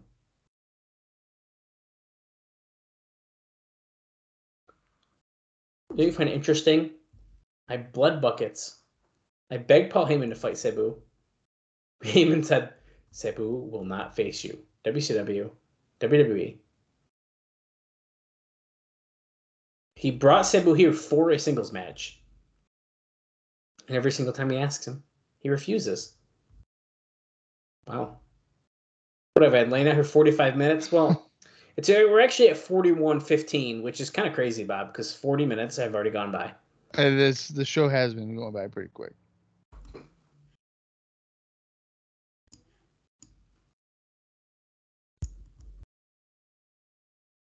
Welcome to the Terradome. Hold the Raven, nevermore. I think you hear me knocking. I think I'm coming in. I think I'm coming in. Got a highlight package of Well, here's some X Division, or I'm sorry, Impact stuff. There was X Division. Now it's just Impact. And now we're going back. Oh, it's D-Ray. D-Ray and Abyss here. D-Ray 3000, that is the first gut check. Yeah, a huge win. Wait, we are about to get a gut check match right now? Wait, Sonjay Dutt's talking with Sabu, who's staring at the picture of the Sheik, who's got it on his wrist, his armband. I don't like this. Are they about to align Sonjay Dutt and Sabu? Well, I guess. Why would Sonjay be in Sabu's room at such a critical time? Okay, Bob, you going to cover what David Young's saying, because I need to turn my light on, because it's not working. All right. So David Young is saying he already has a spot on the roster. He doesn't need to earn anything. Why is he in a gut check? I already am on the roster. I've been here since 2002, Scott Hudson. That's what he's saying.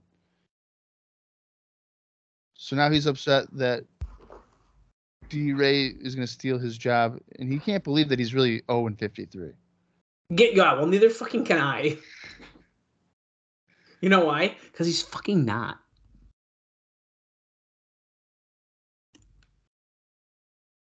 I'm going out with this gut check match. I'm going to take him down. I'm the winner of the match. He's using them all as pawns. Here's D-Ray. Y'all know where the ring at. Where the ring is at.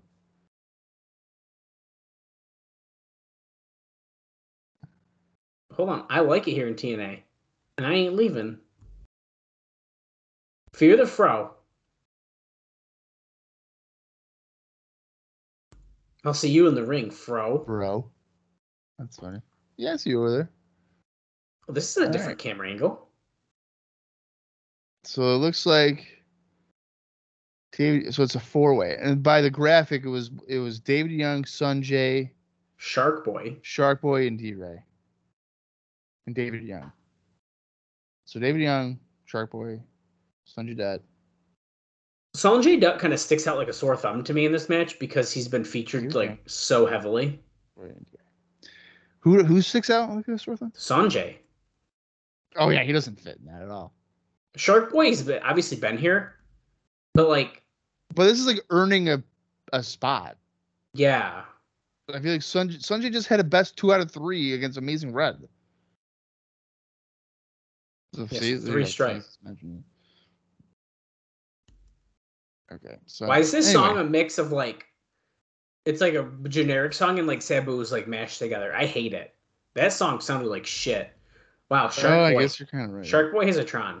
I have a feeling he's sticking around for a while. He might be sticking around. They took their time to make this. That's so silly looking.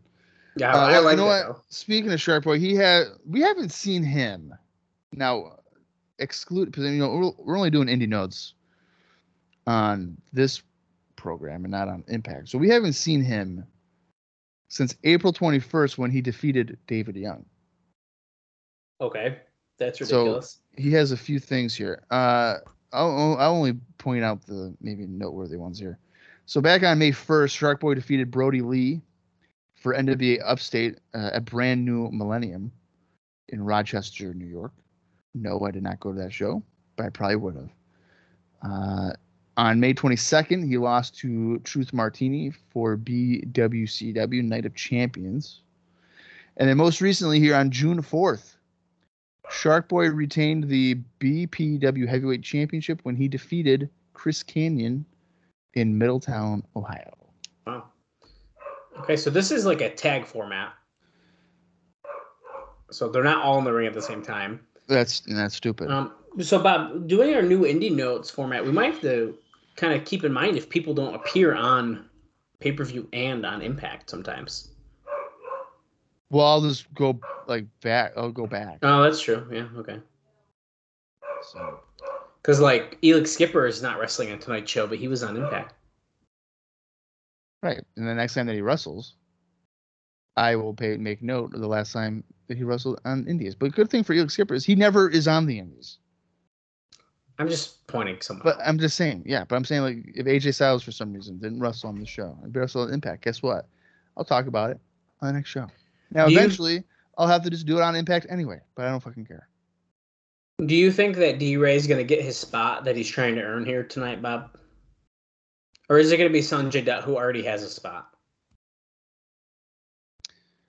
I'm going to say that D-Ray is going to win this match. This match just doesn't make sense. No, it does not. Do it like D-Ray versus David Young or something, and then that's like your gut check. Like, okay, he gets another shot. David Young gets a shot at a win. Yeah. I don't know.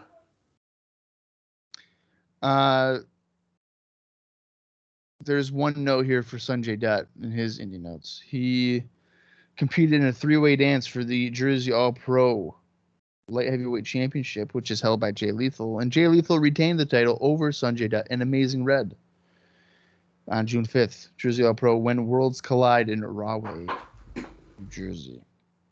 Wow. And then the last bit here, because David Young didn't have anything, is D-Ray 3000. Back on June 5th, D-Ray 3000 lost to Gutter at HOT in Westland, Michigan. Very nice. Sonjay gets tagged in by Shark Boy. They're just beating D-Ray 3000's ass right now. Well, D-Ray just chopped Sonjay, put him on the top turnbuckle, another left hand. Okay, and here comes Shark Boy again. Oh, sunset flip, powerbomb, and a superplex combo. What was David Young doing all that? They're saying he's shaking his head. He's like, I'm not getting involved. That's fine.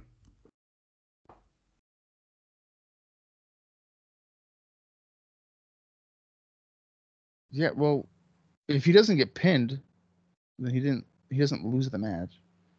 Okay. What the fuck was that? Okay, D-Ray and Shark Boy both went to turnbuckles and jumped at each other, and Shark Boy essentially dropkicked D-Ray. I don't really know what that's supposed to be. Look at that sliced bread. Standing sliced bread. That was pretty good. Shark Boy kicking out. Whoa. Oh. David Young was like on the bottom rope trying to get essentially yelling in the ring, and he got hurricane rounded into the ring by Dutt. Let's see, Shark Boy. DSD? Oh, yeah, he hits it nice. He walked into the spine buster. We almost missed it. I like how the camera didn't catch it. Yeah. We caught the very end of it. Yeah. See, like, now, why do the tag format if you're not going to stick to it? Wait a second. David Young, they said two, but that was three, and the ref stopped because D-Ray did not kick out. D-Ray did not kick out of that. Well, Sonjay got the roll-up on David Young. Sonjay with the win. Dude, I thought this was like David Young's big moment. I really did. What the fuck, man? He did not even remotely kick out of that. That's bullshit. David Young got screwed. Okay, Sonjay just leaving. He's gotta go to that. Gotta go find Sabu, dude. To the back. Scott Hudson standing by with 3 Live Crew. BG James is like, fuck you guys, I am not matching you tonight. I'm wearing green because I'm a degenerate.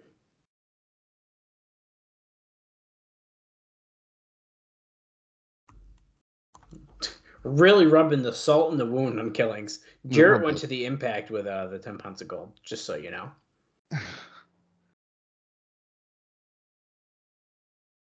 Yo, Jeff Jarrett, dog.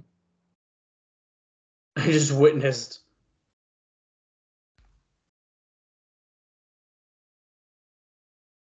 Oh, my God. He said that Konnan says they should have played God Save the Queen, but it doesn't matter what gender you come out as tonight. Either way, he's going to lose. So it doesn't matter. Yeah. Okay, so it's like a strap match, but there's only one strap, and Conan's got it. And now if you survive that match, then you're going to fight BG James in a trailer park trash match.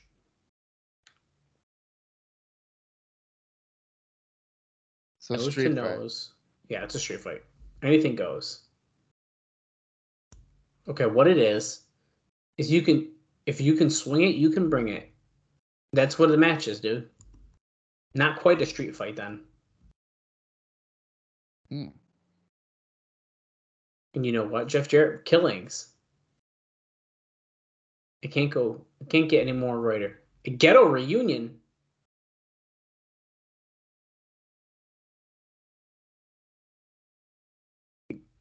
Ghetto justice match. We don't know what that is.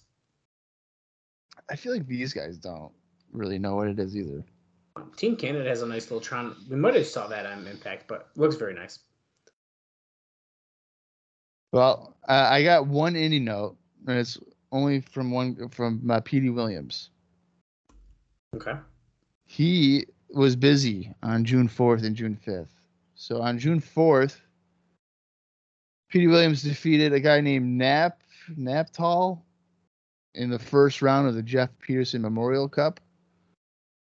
And then on June 5th, he lost to Justice in the semifinals of the Jeff Peterson Memorial Cup. And then also on June 5th, Petey Williams teamed up with Alex Shelley to defeat Jeremy Lopez and Mikey Tenderfoot. Is this Justice the same Justice that I'm thinking that it is? Look at Heavy Metal. Wow, he just got quite the outfit on tonight. I'm going to point out again, Johnny Devine is not with Team Canada again. Maybe he's hurt. He's either hurt or he's out of Team Canada, dude. Heavy Metal in the ring alone. He didn't want to wait for his partners. Hector Garza, look, he's got a Tron. You know why? Because he's staying around for a little while. Garza rules. Oh my God, he's Val Venus. Look at that. I was just going to say, he is Val Venus. That's what hello. Well, on Impact, he came out with the pants, and he just ripped pants off. Yeah. He pushed Heavy Metal. Get the fuck out of my corner. What if he forgot to put his trunks on? This is what he's wrestling in. No, he takes it off, and it's just, he's naked. Jerry Lynn runs down, representing Team NWA, and we're just going right into the match, Bob. With Jerry Lynn, when he was running down to the ring with that flag, it reminded me of, like, Mel Gibson in The Patriot. Oh, yeah, he's, like, ready for battle. My freedom! Tilt the World Head Scissor onto Bobby Roode by Jerry Lynn. I have a random Nitro on my TV. It has, like, background stuff, and Eric Watts just came out, so. Oh, wow. Hashtag blast. Hashtag blast. Hashtag can't get away. No, you can't escape it. Garza and Young kicking us off here. Legally. Legally, yes.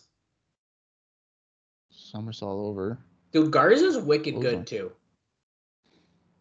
Yeah, I would say so. I really like Hector Garza. I like Garza. I like Heavy Metal. Aguilar's good, too. I think we agree, like, Abismo Negro's not that great. They need a fall guy. That's true. And he literally is him. I mean, he's the one who literally lost to Team UK. Of all What the fuck was that? What is Heavy Metal doing? Heavy Metal looked like he was trying to get into the ring in a cool way, but he just did like a swanton and like took a back bump. I thought he was trying to like drop kick him, but he missed him. His PD wasn't anywhere near him. Okay, they just said that the match with Konnan and Jarrett, you have to whip your opponent 10 times. Oh, that's so there's like weird stipulations. Mind you, Bob, remember, that's what they're doing every week. They're doing new stipulation matches. I did forget about that. What do you mean? Because we had the Deadly Draw. Now, then we had the King of the Mountain. Now we got this 3 Live Crew thing. I thought you were saying, like, they are actively doing that. Like, trying to think of it for every week. Well, they are. Every week we have a new one. No, I know, but I'm saying, like, I thought, like, in the notes, like, Russo was like, we're going to have a new one every week. Oh, Garza and Heavy Metal. Heavy Metal just like punched Eric Young and stood there. Just looked at him. Wait. Sonjay Dutt is approaching Raven, and we have cameras. Why would we do that? Just so that he can get beat up? Bobby Roode just got clotheslined to the floor. Metal and Garza fake out dives. Where's Jerry? That's a really great question. Oh, fuck. Garza just face planted. Yeah, Young didn't do a great job catching him on that. Yeah, he was kind of close, but Garza kind of fell out weird. Oh, wait a second. Did DeMore get rid of Jerry Lynn? Oh, is he running? He was running away from him? Is that why Jerry's not there? Yes. Oh, yeah, there he is. Okay. I must have missed the part where he chased after him.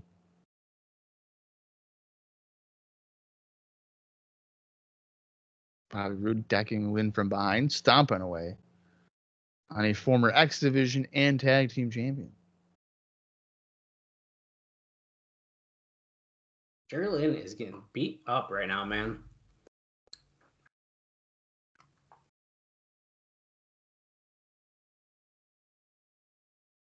Bobby Roode is just—he just looks like your perfect wrestler look. Perfect, like, heel. Oh, yeah. Lean in some punches. Jerry, you're embarrassing us. We are lifetime podcast fans of Jerry Lynn, and Jerry's really been dropping the ball lately. I know. Rams me in the corner. Petey Williams getting the ring. The six-sided hexagon ring. More options for high-risk offense in these X Division matches. 18 feet between the ring posts. Shorter span between the ropes. Allows for more spring off of the ropes. And mind you, TNA does not have ropes. They have cables. They use, like, WCW. They don't use ropes. I can't remember. Are cables better than ropes? They're harder. So then, no.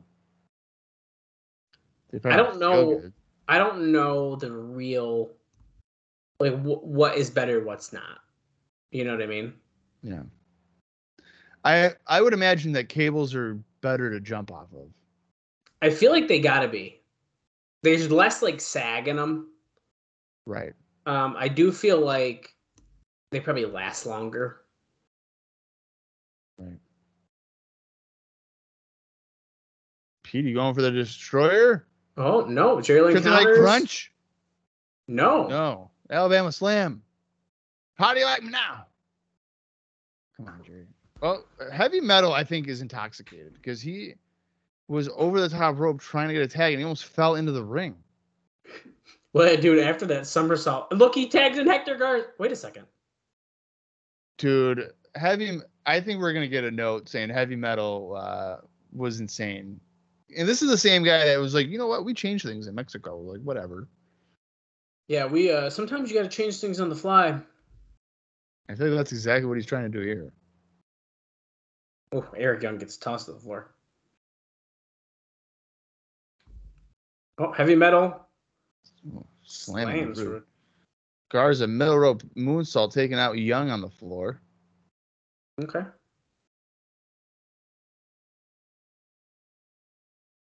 Oh, Bobby Roode. Thumbs up. No, what is this guy? Batista? No. Metal is like Billy Kidman. You can't powerbomb Heavy Metal. And then suplex. Bridging suplex. 1, 2. No, Petey breaks it up. You know, Jerry Lynn kind of reminds me of, like, Chris Jericho in the sense of, like, they both look alike here in 2004. Okay, yeah. Yeah. Catapulting Petey over the top to the floor does Jerry. That should be a disqualification. NWA rules, but whatever. They're doing all right. I was just looking because Heavy Metal is still wrestles currently, yeah. So I was seeing. Oh, hockey stick to the back by DeMorto. Heavy Metal, Bobby Roode. Tried for a powerbomb, but didn't get him good. Now he's got him, and sit down powerbomb. 1. The Canada bomb. He got him. One of his last matches so far, Heavy Metal teamed with Laredo Kid to defeat Abismo Negro Jr. Oh, my God. And the rest I honestly don't care about. But I just like that there's a junior. Abismo Negro has a junior now. He had a kid. He's wrestling. That's crazy. Hector Garza, well, so Heavy Metal had the Canadian flag draped over him, and now Hector Garza is getting beat up by all of Team Canada. What a beatdown. There's Jerry Lynn. He's coming with the NWA flag. jabbing people. He hits Young. Clothesline's rude with it. I like how Team Canada didn't run away from it, though. Oh, now it's time to get Scott D'Amore. Scott D'Amore takes off his glasses. Well, you can't hit a guy with glasses. That's true. Especially when they cost a lot of money. That's Trust me, I know. $400. Who does that? Oh, going for the cradle pile driver, but Petey Williams stops it. Wait a second. Abismo Negro Jr. fought in Impact in 2019. Oh wait, it was a joint show. Okay. I was like, wait, how did I miss this? Oh my god. Oh no, you can't tear the NWA flag. What is this guy, Hulk Hogan? Well, thank God there's an NWA flag and it's not an American flag. Here comes Skipper. Yeah, here comes Chris Sabin. And of course, their other member is hurt. Daniels. So three guys ran away from two. Four guys ran away from two. The numbers game. That's right, Bob. Oh, Canada. All right, well. That was kind of a weird match. I mean, Heavy Metal was... Yeah, man, it was really weird. Wild. Okay, so moments ago here, we had the tape machines rolling. So this is not live on pay-per-view. They taped Raven saying, look, they're not coming. Sabu is not coming. Look, there's Dutt. You see the microphone there. Yeah. What? Raven, yeah, a message from Sabu. Should be no match tonight. I like how he was like, Raven. You know about the promise. Give him a message for me. Raven just slapped the shit out of him.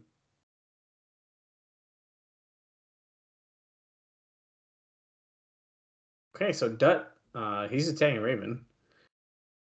It's a lot darker in here now. He rolls him into the ring. Oh, he hits him with a trash can. Dutt already has wrestled tonight. Oh, that's a low blow. He said the promise. And they're showing the Sheik. It's got to be something to... You promised my uncle we wouldn't fight. That's what it's got to be.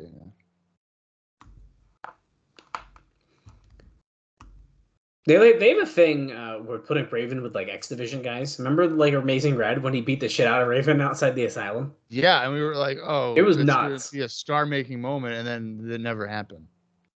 Yeah. I didn't realize that it's literally set up like the Clockwork Orange House of Fun there. Oh, yeah, dude. It's got the full thing. Up. Oh, yeah. I didn't even realize. Sonjay Dutt is not going to get in his way. So he just handcuffed Dutt to the rope. And now he's got a fucking mixing bowl. Oh, look, you got your turban on. Oh. It's a fucking bowl. Screaming for Sabu, dude. The weird thing is, he's got to know Sabu's here.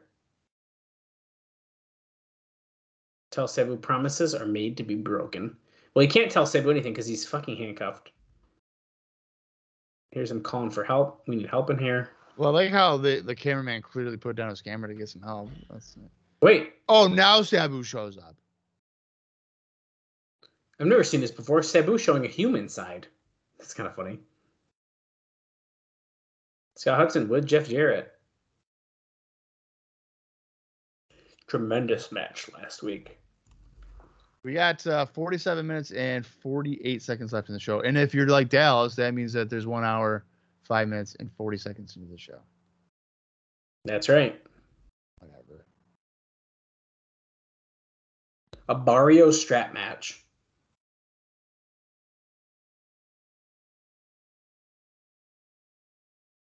So if you make it through that one, then you're gonna do the the trailer park trash, and then it's the ghetto. We're basically telling us that he's going to win two matches.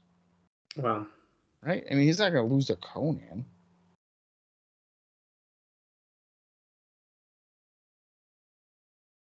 Oh, chaos at the asylum. And then ghetto justice. That's right. He was in King of the Mountain last week. And since, you know, we had Impact between, it feels like it was 3 weeks ago.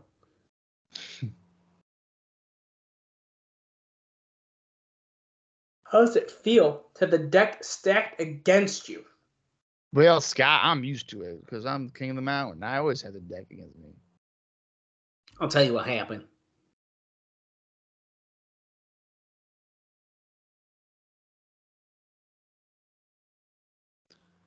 Same thing that happened this week is going to happen last week.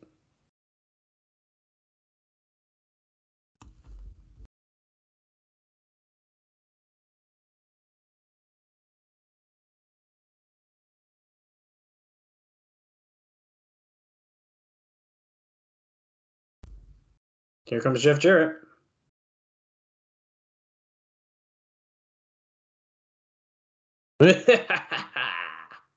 It's my world. It's my world.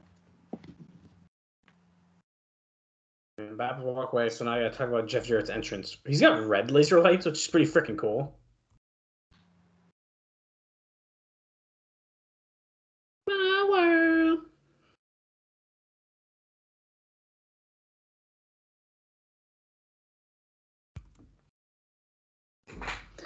All right, so Jarrett, his first match of potentially three here tonight. Is he going to make it all the way through? I don't know. Are any of these for the title? No, they're not. First member of Three Live Crew coming out here.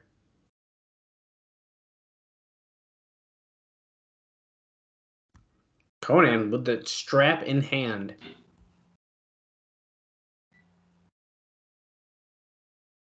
The Barrio strap match he requested. He's going right after Jared, dude. Here's the rules.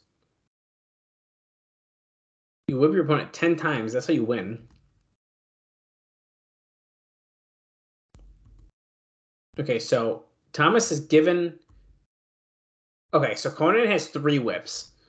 Oh, Jarrett's got 1, 2, 3. Oh, and that was blocked. Okay, so we're 3-3 on the whips.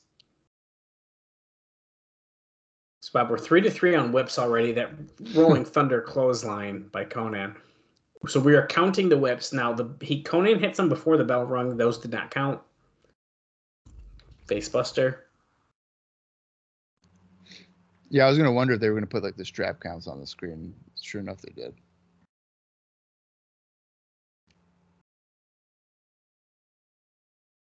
Eight-3. So Konnan is 2 away from winning this match. That seems like it's pretty easy. Whip him. It's kind of weird. Just whip him. Don't punch him. Whip him. 9.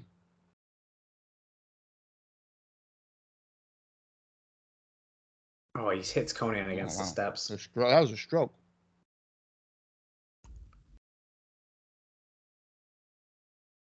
Five. 6. 7. Nope.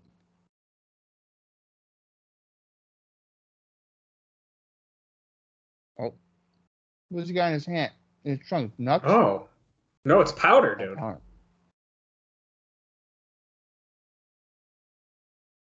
Oh, fuck, dude. Powder everywhere. You must have been taking notes from Andy Douglas.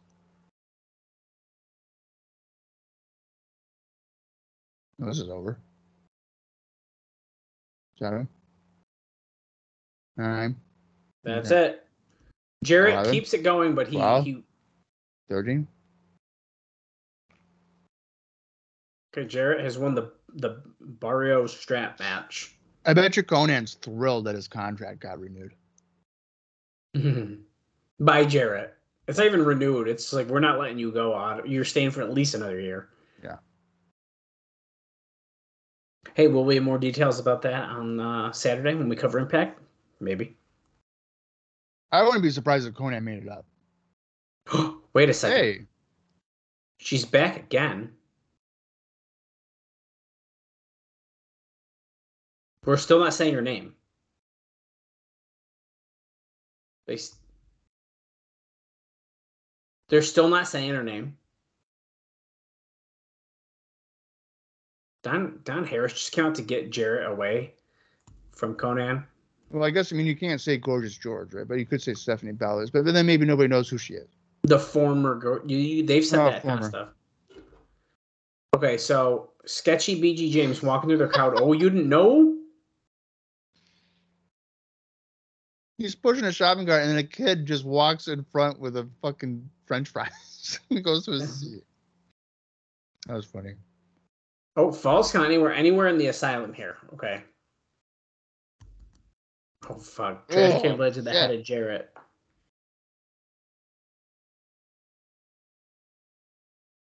Wow. Another one.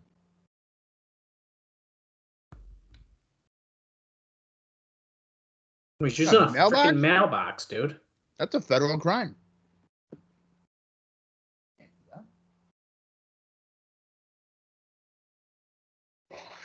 Pete Jizzle. Here in Tennessee, B Jizzles. Car battery. They really got everything in that. Like, push the shopping cart into BG James. Everyone's got their Pepsis in hand. Does anyone have any cotton candy? That means they'd win the Duck Cup if they spun someone's head around the cotton candy machine. You fucking love that, don't you? Oh my god, was that a milk crate? I think so. Oh, the broom to the gut. Wait a second. Gorgeous George is now down on the entrance ramp, so she wasn't like the rafters. Right. The one connection. She's been out here to watch Jeff Jarrett. And she was out at the end of King of the Mountain. Does Jarrett have a new valet? Or is she bringing someone in to face Jarrett? I actually bet you that's what it is, dude. She's not here to be with Jarrett. She's here to bring someone. She's scouting. So someone she brings in can fight Jarrett. That is my prediction. It seems too obvious for her to be aligned with Jarrett. I think that she's going to be bringing in Randy Savage. That'd be kind of fun, but no. How about Dale Tolberg? That is a great idea. Yeah. The Demon. BG James countered a clothesline, and he's doing his punches. He does his stupid dance. Never mind. He grabs the trash can, and he hits Jarrett in the head. Dude, this is so 1996. Am I right? The real Double J fighting the old Double J. I ain't singing for you anymore. With my baby tonight. I don't think I've heard you sound less interested in a match than when you were just describing what BG James was doing. Because he's doing it, dude. It's the same shit. It's BG James. I know, but you are usually so optimistic and positive, and then like the first time ever. Are they about to break this table? My god, BG, I will love you forever. Oh fuck! Jump! Jarrett fell off and hit the guardrail, and look at that kid in the front. He's not even a kid. Does not care. Stroke. Hit the stroke right in the guardrail. Right, what is the difference of just sending a guy chest first into the railing? But he did the stroke. Okay, well, Jarrett won. Time for the ghetto. What is it? The ghetto justice. We don't know what that is, though. No idea what that is. He won the Barrio Strap match. Now Trailer Park Trash. Don Harris, sorry, is saying, Jarrett, you need to get back. Okay, get back, please. Get ready. Heavy D. Oh, what's this? Ron Killing has a different song? Oh, what is this? Shaky, shaky, boom, shebang. Oh, wait. Guitar. That's funny. And you know it's a Jarrett guitar. Look at that. Yeah, but why is Jeff so, like, scared? Because he's like, you have my guitar. Because he got hit with the guitar shot last Wednesday when he lost the title. Now, this is a non-title match still. Right. That forearm corkscrew spin by Killings. Picks him up. He's going to do an air hump before power slam. Boom, boom. That's not appropriate. Drops him.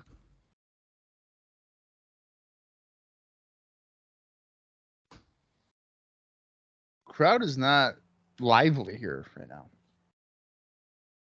Well, they like the street fight because it was just like ridiculously chaotic. This one, they're like, oh wait, they're gonna have a match now. Ducking that clothesline with that split, come back with that high kick. Yeah, I mean, I still don't know what a ghetto justice match is. I don't think it's anything. By the looks of it, you're right. Yeah, it is nothing.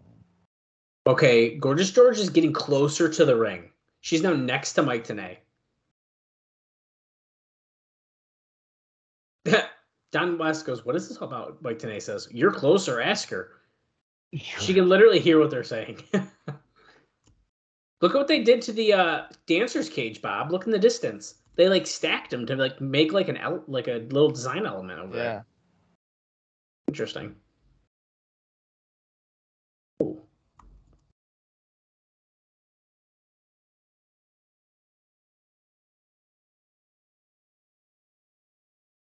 There's just Mike right behind us. Listen, so she started like in the crowd, and now she's. Yeah, I ain't gonna lie, man. She's looking pretty good. Well, go look up her OnlyFans. Her what? Her OnlyFans. Okay. Good. I didn't know she like was active in anything anymore. I don't know if she is, but. Oh, you're making shit up to tease me? Yeah. Oh. Okay. Irish whip to Ron Killings. Some of that ducks the elbow by Jarrett. And a fucking sleeper hold. Now, the ring is made. The hexagon six-sided ring is really helpful for submission wrestlers. And Jarrett is showing one of his absolute signature submission moves. And listen, did you hear that? It's hard to get a rope break in the six-sided ring. Ducks that high kick by Killings. And, oh, back to the sleeper. One. Can Ronnie get to the ropes? I don't know. Truth. Slams Jarrett down. Sit out. Son. This guy's so athletic, dude. She's right here behind us. Check it out.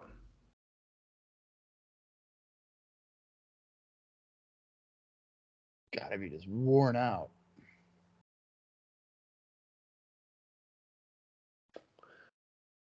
Jarrett springs off the ropes.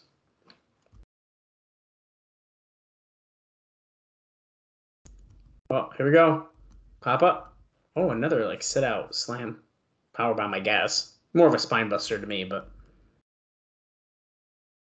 Today is the professor. We kind of got to go by what he says. Is he going to hit that? No, just it's a. Falcon arrow. Falcon arrow. Slam him down to the mat. Can he finally. Can he put him away? Can he regain his gold? I'm going to say probably not. Well, it's non-title, so he's definitely non-title, yeah. So it's definitely.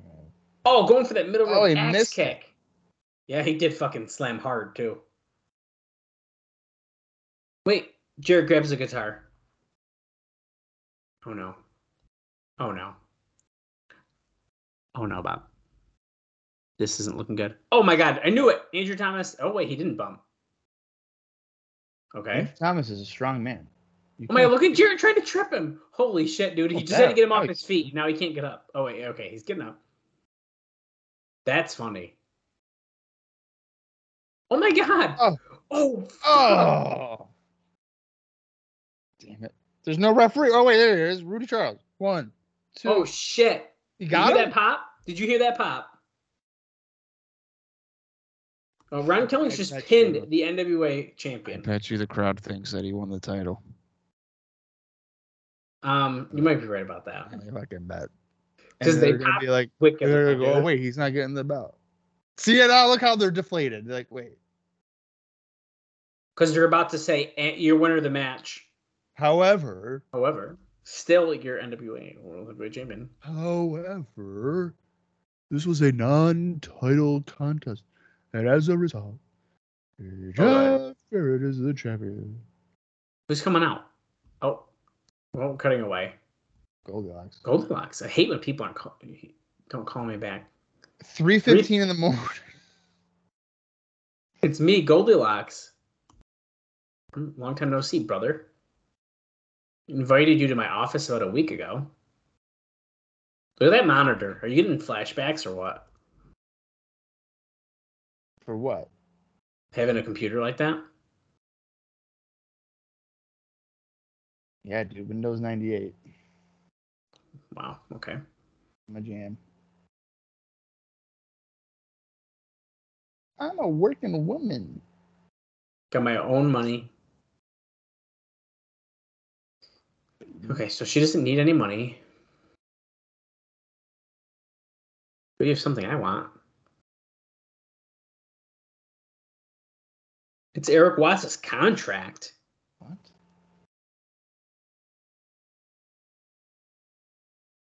Why does she want his contract? Yeah, what's up with that?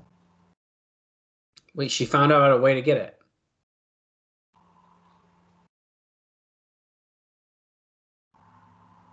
Oh, Eric Watts versus Abyss.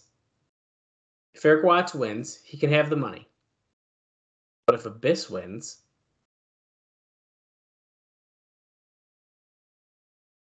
Okay, so if Abyss wins, she gets the contract. But, like, why would she want the contract? Winner take all. Or did you need to talk to your wife about that, Eric? This started over love, but it's going to end over money. And she just yells at the camera. Jared's still in the ring. Wait, Mike today's over the house, Mike.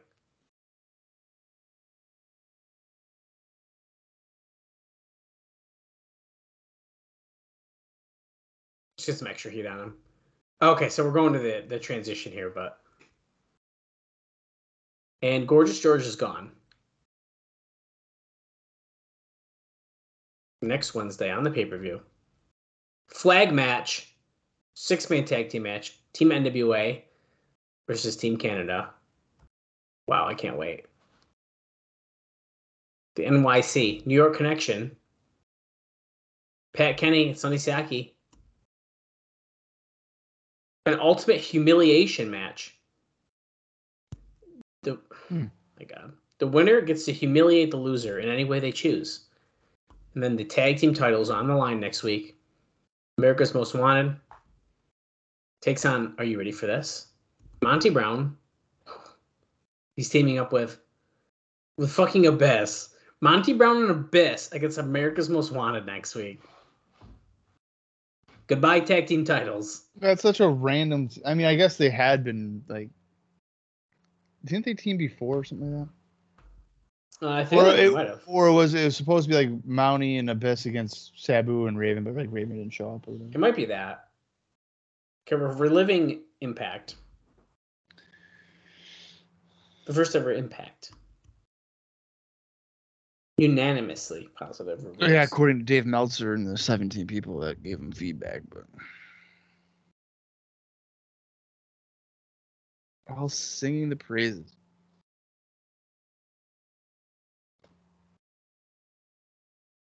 It was a grand slam, and so instead of one run, that's a four. All right, guys, we get it. Come on, let's go. Check your local listings because we don't know when it technically airs in your area.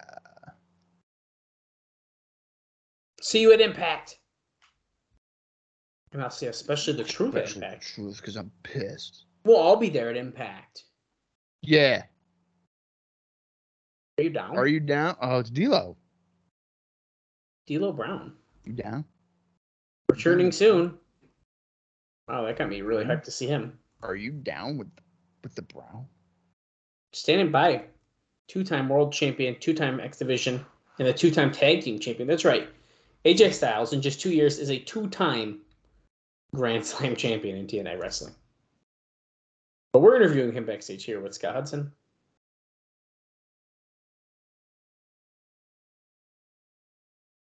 You cannot take him lightly. I don't take you lightly, Kazarian. But I am taking you. I'm taking you. All I need is a 3-second mistake. Then it'll be all over you. Because I fully intend to walk out as the 3-time X Division champion. That's our main event. Main event tonight. Let's go back to you guys. Okay, we're going back to the Impact main event now. So we just talked about Impact. We're going to see more.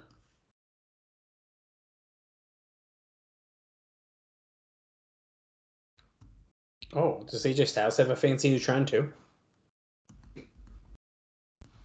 AJ Styles. Oh, yeah, he does. Look, it's up on the screen. I didn't even realize that last week. Or last episode, I should say. They really like to show footage that we've already seen, don't they? Bob, they're really pushing their TV show. And you know what? You might as well use the footage if you're paying to have it on. Why are you pushing your TV show on a show that I got to pay for, that I already probably know that your show exists? Well, I don't know. You got nothing for me. I got nothing for that. Exactly. What a show. You know what I didn't realize is that the turnbuckles on Impact actually were Impact ones, while we do have the regular TNA ones on the pay-per-view still. I thought... Well, why would you have Impact ones on a non-Impact show? No, I know that part. I didn't realize that they weren't just the TNA ones on Impact. I was having such a good time, I just didn't even realize. This isn't the X-Files. I'm still cooler than AJ Styles. It's true. See you Wednesday. Bring my title. Bring my title. Okay, guys.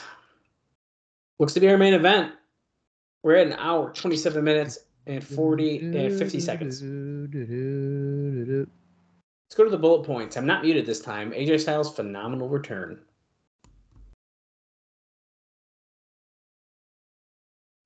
Oh, turn up the heat on the planet's coolest dude. Global warming is not a joke, guys. Past or present, who's the best of the X? I don't know. We're going to find out real soon, aren't we? Kazarian's been champion for about 2 months. He barely has defended it because that first month he didn't wrestle at all. That's true. And so is he about to lose it tonight? Whoa. To the phenomenal. Look at the fucking laser lights, dude. Look at those fucking lasers in the asylum. Ugh. You can tell that sign they made with just one little line X, and they said, we can make that better. Let's make it a big, fat red one. AJ's not wearing white, so this is not a big deal, and that probably means that he ain't... Wait, where's the TNA logo? Gone. Dude, they're fucking up their graphics tonight, man. Yeah. They're going to get plenty of time in this match. Now, Styles is wearing this ready gear. He wore it on the debut of Impact, and he also is wearing it in the six-sided ring place that I just bought.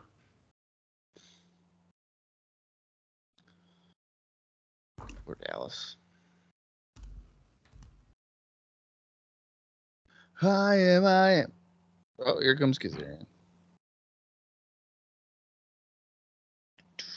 Has this always been his music? I was gonna say this sounds very new to me.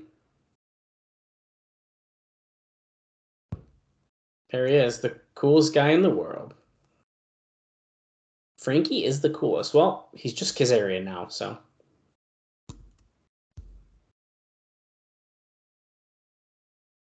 Look, he doesn't even care. Dude, he's so cool, he does not even care.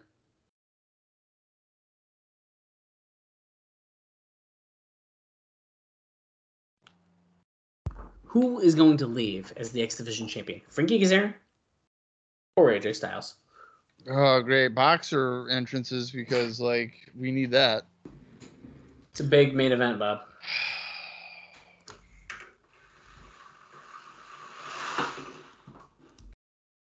Introducing first the challenger. Are you gonna pull out your Kazarian and AJ figures and then recreate it with your action figures as the match is going on? I don't have a Kazarian. And what? I put those figures downstairs now. They're no longer next to me. What do you mean you don't have a Kazarian figure? I don't have one. Yes, you do. No, I don't. Yeah, you do. No, I don't. Dallas. Yes, you do. Oh, wait, yeah, I do. Yeah. Oh, wait, I got two of them. Blah. Oh, shit, okay. Bob's right. Yeah. No, I don't. I do have these ones. Yeah, my little guys right here. Yeah, but you don't have a Kazarian little guy. No, I don't.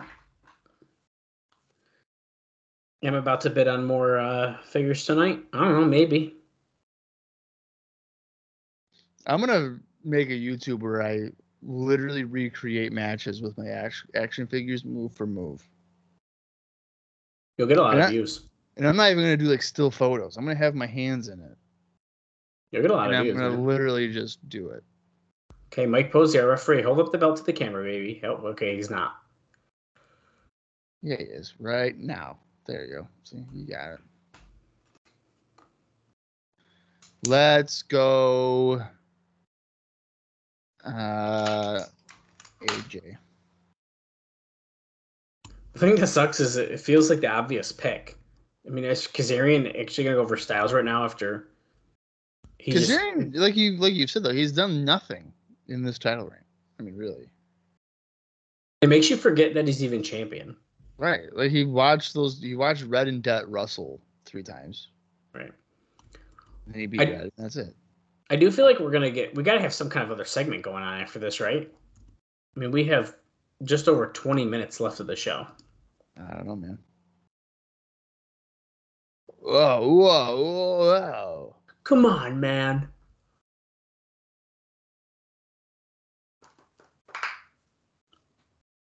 We're trying to get a feel for things here. I don't really know who's going to win. All I do is win. Oh, I know who's going to win, Bob. The fans. The fans are going to win. Well, we've already won.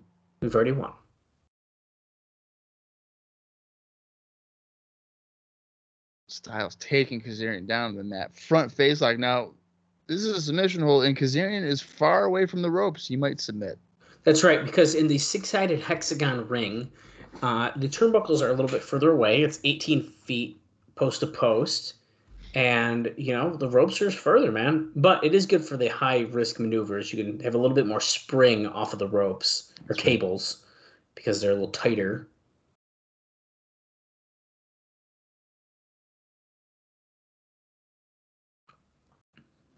Wrist lock here by Kazarian, but AJ got to the ropes. Wow, that's a rarity.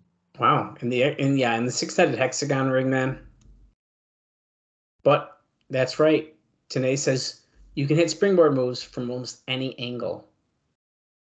You could hit the ropes, go over the ropes if you're in a regular one, but now you get more options. Mm.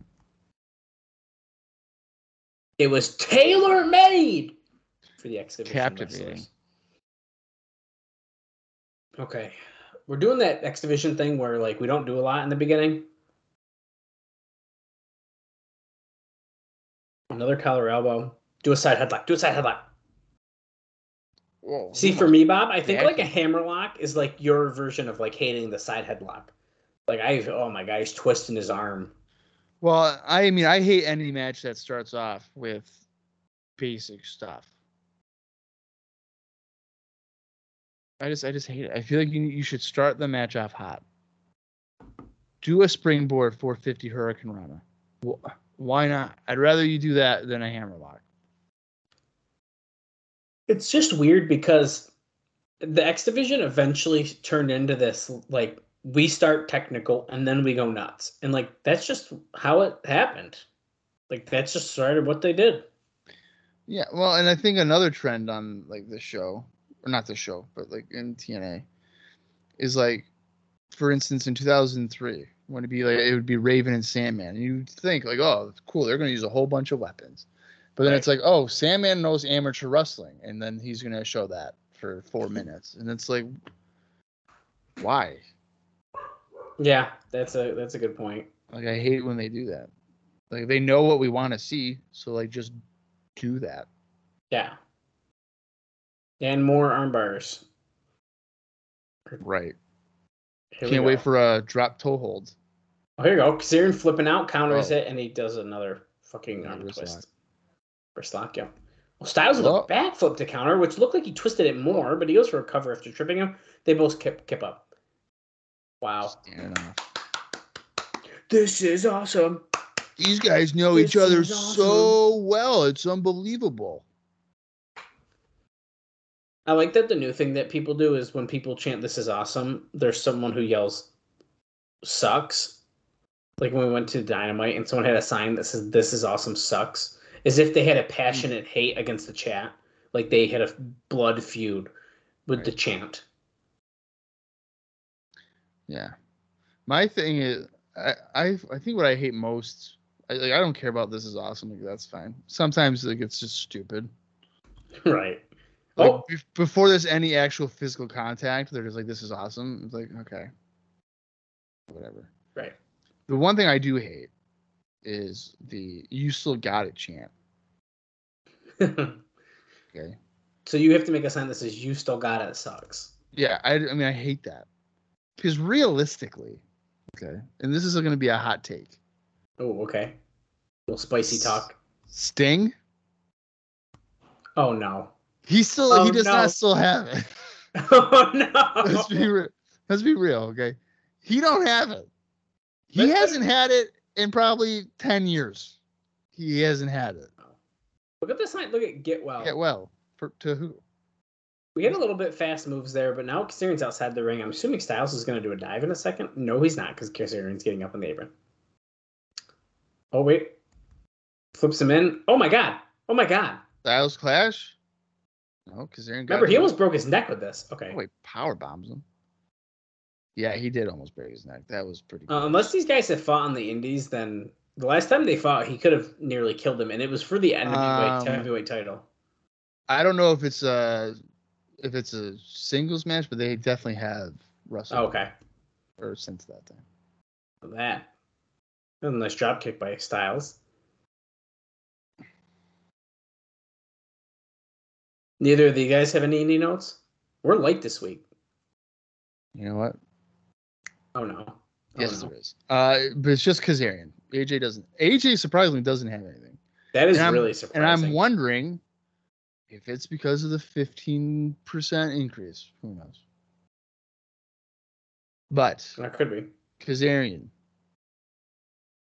He has one note.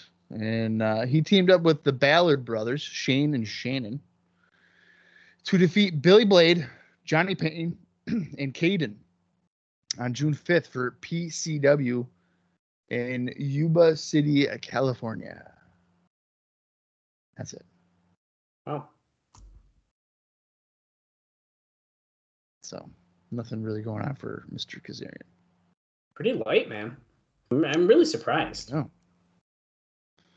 Maybe it's going to take a minute for the TV exposure to generate more indie bookings. Yeah.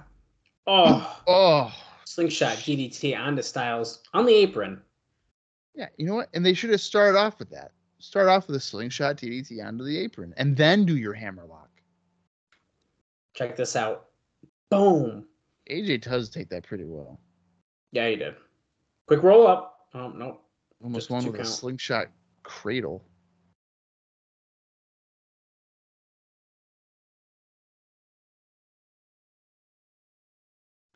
You still got it. You still got it. So what I thought you were going to say about Sting, though, is I thought you were going to say he never had it. And I was going to say, oh, Bob, you need to stop. He definitely had it.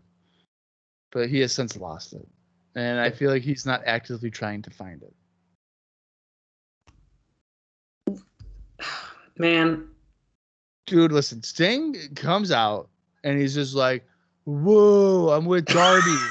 And Darby's going to do all the cool things. And I'm going to wear a t-shirt. And I'm going to do a couple of backhand chops. And then I'm going to see him dive off the balcony? Death drop and wins. Who did? Sting.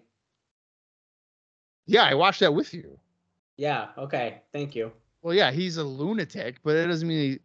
See, now, hang on a minute. That proves my point. That's a sign that the guy don't got it. So he's got to go higher to jump off of things. That's fine. To pretend that he still has it. And he does a nice counter, and then a swinging neckbreaker by Frankie Kazarian. Kazarian scoops and slams Styles down. It looks like he's going to go high wrist to the top. Or is he going to springboard? Ooh, here we go. Springboard. Oh. Leg drop. Boom. He nails it. Styles, he knows. They do ring awareness, man. He sneaks into that bottom rope. He's on the apron. Nope, he's down on the floor now, ringside. And Kazarian with an axe handle under the lower back. If that was Desire, she'd be crippled again. That's true. Double sledge to the back. Remember when Kazarian was getting pushed as like a... What was it? BTE killer or something? Or hunter? Oh, yeah. The elite hunter. The elite hunter, yeah. And then like that never amounted to anything? That was fun. Yeah, they did like a couple small things, but yeah, they didn't really do much with it. Good times. Classic. I also remember a time when he refused to cut his hair in WWE, and then he came back to TNA, and then he cut his hair. Stop bringing that up on the show, please. I don't want him blocking us because of you. Nah, dude. Kazarian, listen. Keep your hot takes to at Wrestle Recap Bobber. It was funny. Oh, huge drop kick. That was an oversell by Styles, but he shot himself into the corner. He sold out like he got shot by a fucking cannon. It was a drop kick. Oh, look at this. Oh, big drop kick in the corner. That was more devastating than the other one. Well, yes, it was. Well, Kazarian's kind of got the upper hand here, Bob. I think you're wrong. I think Kazarian's going to win. No, okay. Well, do you want to bet a Chipotle meal on it, or? No. Okay. What I will bet you on it is that if I'm wrong, you have to give me one of your Impact figures. And if I'm right, I get to pick which one it is. So either way, you're getting one. Okay. Look at this. We're struggling on the ground here. Our mat game is strong. We are at, by the way, if you're still following along with us, watching on Impact Plus, 1 hour, 42 minutes, and... Oh, wait, 1 hour, 43 minutes, and 2 seconds. Sorry. It's or if fast. You're like me, that means that there's 10 minutes and 16 seconds left in the show. Look at him. He's choking Styles over the top rope. Nope, Styles falls to the ground. They probably had to get little special mats made for around the ring and everything, dude. Do not jump near that kid. You will kick him in the face. Have you ever been kicked in the face, Bob? Have I ever been kicked in the face? Yeah. I've been kicked in the face at a lot of concerts and nearly at wrestling shows. Oh, my God. Kazarian just blew a kiss to that dude in the front. That was hilarious. And he was like, that's gross. That was wicked funny. I'm sure, like, a child has probably kicked me in the face. Yeah. And we almost died when we saw that Pro Wrestling Syndicate show, and Kenny dived with KM. We almost died. Well, KM saved us. He was like, move. Move. Oh, because they messed up on a slingshot. I think it was supposed to be like a slingshot and then a springboard. Yeah, he messed up, but I think Styles is looking to take advantage of this. He's climbing up the other side. We are wrestling on the apron on opposite sides of a post.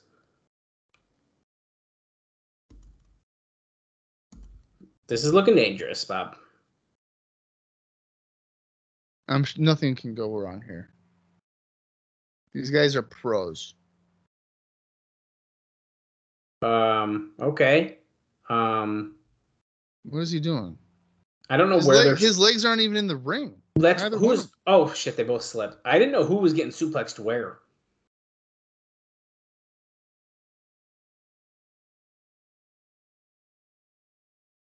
Boy. Okay. Styles going. Oh my God. A suplex to the floor. Man. Off the middle rope? Dude. That seemed like that was unnecessarily dangerous. Here we go. There's guys in the truck. Oh. Keep in the truck! Dallas, if we were planning this match backstage, like it was us, and you're like, Bob, I got a great idea. I think middle rope superplex to the concrete. You win? They have mats, dude. They got mats. Bullshit. That's gonna fucking hurt. And I'd be like, Dallas, we're getting paid like $250 for this match. Yeah, I'm not sure we should do that. I'm gonna say no. I don't even think I'd take a superplex into the ring. Yeah, I don't even know if I can take that bump in the ring. That doesn't work for me, brother. Yeah. I wonder if maybe they did that to the floor because it doesn't hurt as much as the ring. It could be. That wouldn't surprise me.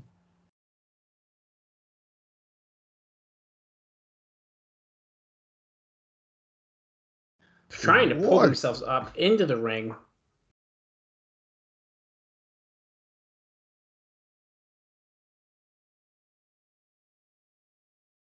The drama. The excitement. It's the X Division. This ain't about weight limits, Bob. It's about no limits. No limits. And right now, we are at no limits. were fucking suplexing on the floor.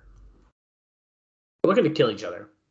And someone will leave either with some new baggage or keeping it the same. Whose bag will be checked at a higher weight and have to pay a little bit more at the airport to fly to Orlando tomorrow night? Well, wouldn't you have it as your carry-on? You'd probably have it on your carry-on if you were smart. Oh, suplex. Oh. Neckbreaker. Bam. Got it. That should be it. One, two, three. No. Kick it. It almost did. Almost did. If you hit that move on Desire, you probably would have won. Well, Sawyer's getting better again, dude. She's going to brawl with Trinity. They're going to have a cat fight soon. Wave of the future? No. Counter. Styles going back suplex. No. Kazarian slips out. Pele kick. Oof. Do you know that is named after that soccer guy? I learned that about 2 years ago. What? Yeah, it was on the show. That's when you learned about it? I didn't know that's why it was called that. Another one. Oh, wait, that was a replay. I looked away out of disappointment from Dallas. I thought he hit a second one, but oh my God. Styles clash. Oh, dude, he's not. Ah, bullshit. That was three. He didn't kick out. That is the second time that Mike Posey has had. Oh, that was holy shit. But that's the second time that he's had to pretend that a guy's kicked out. What is with these guys? Are they like ribbing Mike Posey and being like, dude, we're not going to kick out? Dude, that kick was nasty. Look, even Posey was like, oh, shit. Yeah, that was a good pump kick. For sure. I agree, though. It is really weird that like people aren't like kicking out when they're supposed to. Yeah, I mean, I don't think I've ever seen it multiple times on the same show, ever. Kirk and Ron, nope. Styles caught him. Oh, is he gonna do it? Kazarian slipped out. Oh, he gets thrown back into the corner though. Wave of the future. Styles fucking front flip during it. Oh. Oh my God, he kicked out. I don't think I've seen that type of sell on that. How many guys does he beat with that move? And right there. I thought his finishing move was the flux capacitor. Well, I'd say he wins more often with the wave of the future. Wow. Oh, no. Kazarian going for the Styles clash. He's calling for it, at least. Nope, Styles. He's like, I know this move. This position is familiar. Oh, slips out. Discus clothesline. Or lariat. There was like a discus, like lariat punch to the face. Jeez.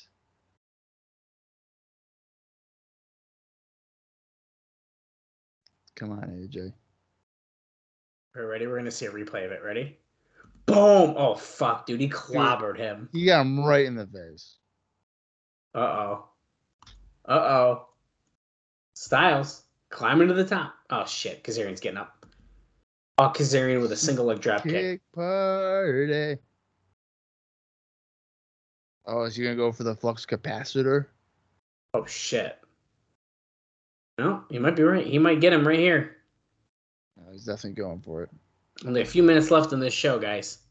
We are definitely hitting the climax of this match. He is. He's going for it. Oh. Is he going to hit it? No. He gets pushed down. Spiral tap. Is he going to do it? He's struggling to get his footing. He can't find the top rope. He's found it. He's waiting. And he didn't get all of it. Any of it. He kicks out, but Mike Posey calls for the fucking bell. He fucking missed. Oh my God! No way. Look, he even just said what? He's pissed. Because Styles probably told him to kick. I thought Kazarian mouthed kick out. Mm.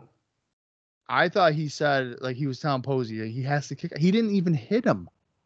Look, Styles is fucking pissed. You can tell. Dude. Oh, my God. You can't even show a replay of that. Wait a second. Dallas. Keith with the trick. Stay with this. Oh, my God. The blackout. Styles slipped out. So. Slips out of the ring, though. Oh, he flipped him off. So fuck you, dude. Well, where's Kid Cash? Dude. Oh, my God. Kid Cash. There's Kid Cash. Get up, boy.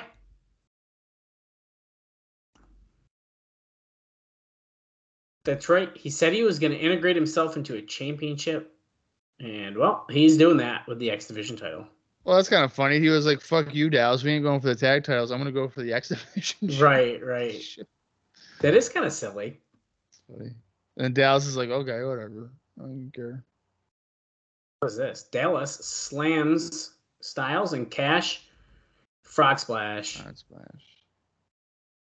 Our new champion laid out. I didn't quite expect this. You know what? I like that Cash is a challenger. Hell yeah, so do I. I think that's good.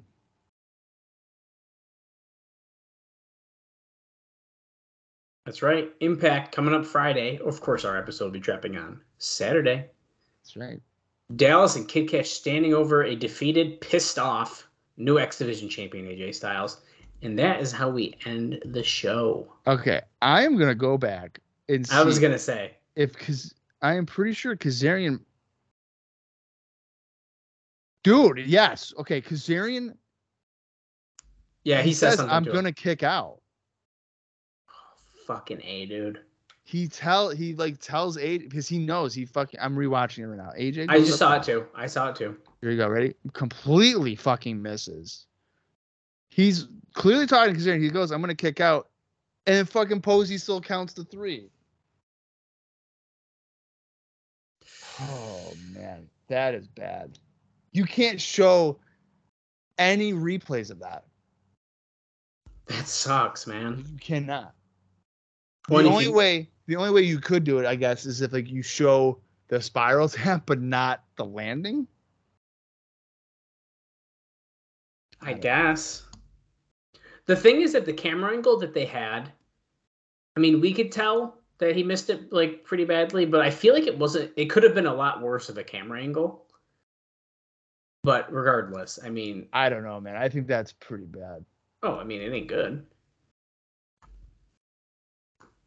That was a bad mess. Yeah, it was. Which sucks because it takes away from that big win of Styles getting back the X Division title. Oh, yeah. That match went 19 minutes and 29 seconds. I really didn't think they were about to get 20 minutes there, so. I was wrong. Almost 20 minutes. Wow. Yes, it did. So, Bob, I guess that leads to say, what did you think about this week's episode of NWA TNA, the pay-per-view? I mean, not even just Impact. Dallas, I'm breaking my streak. I'm going with thumbs down. What? Yeah. You're lying. I'm going with thumbs down. Really? Yeah.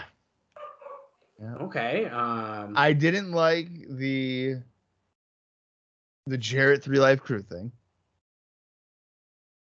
Okay. That whole segment or whatever. I mean, I understand that. AMW and like the New York connection, that wasn't that good. Shane and Sabin was fine.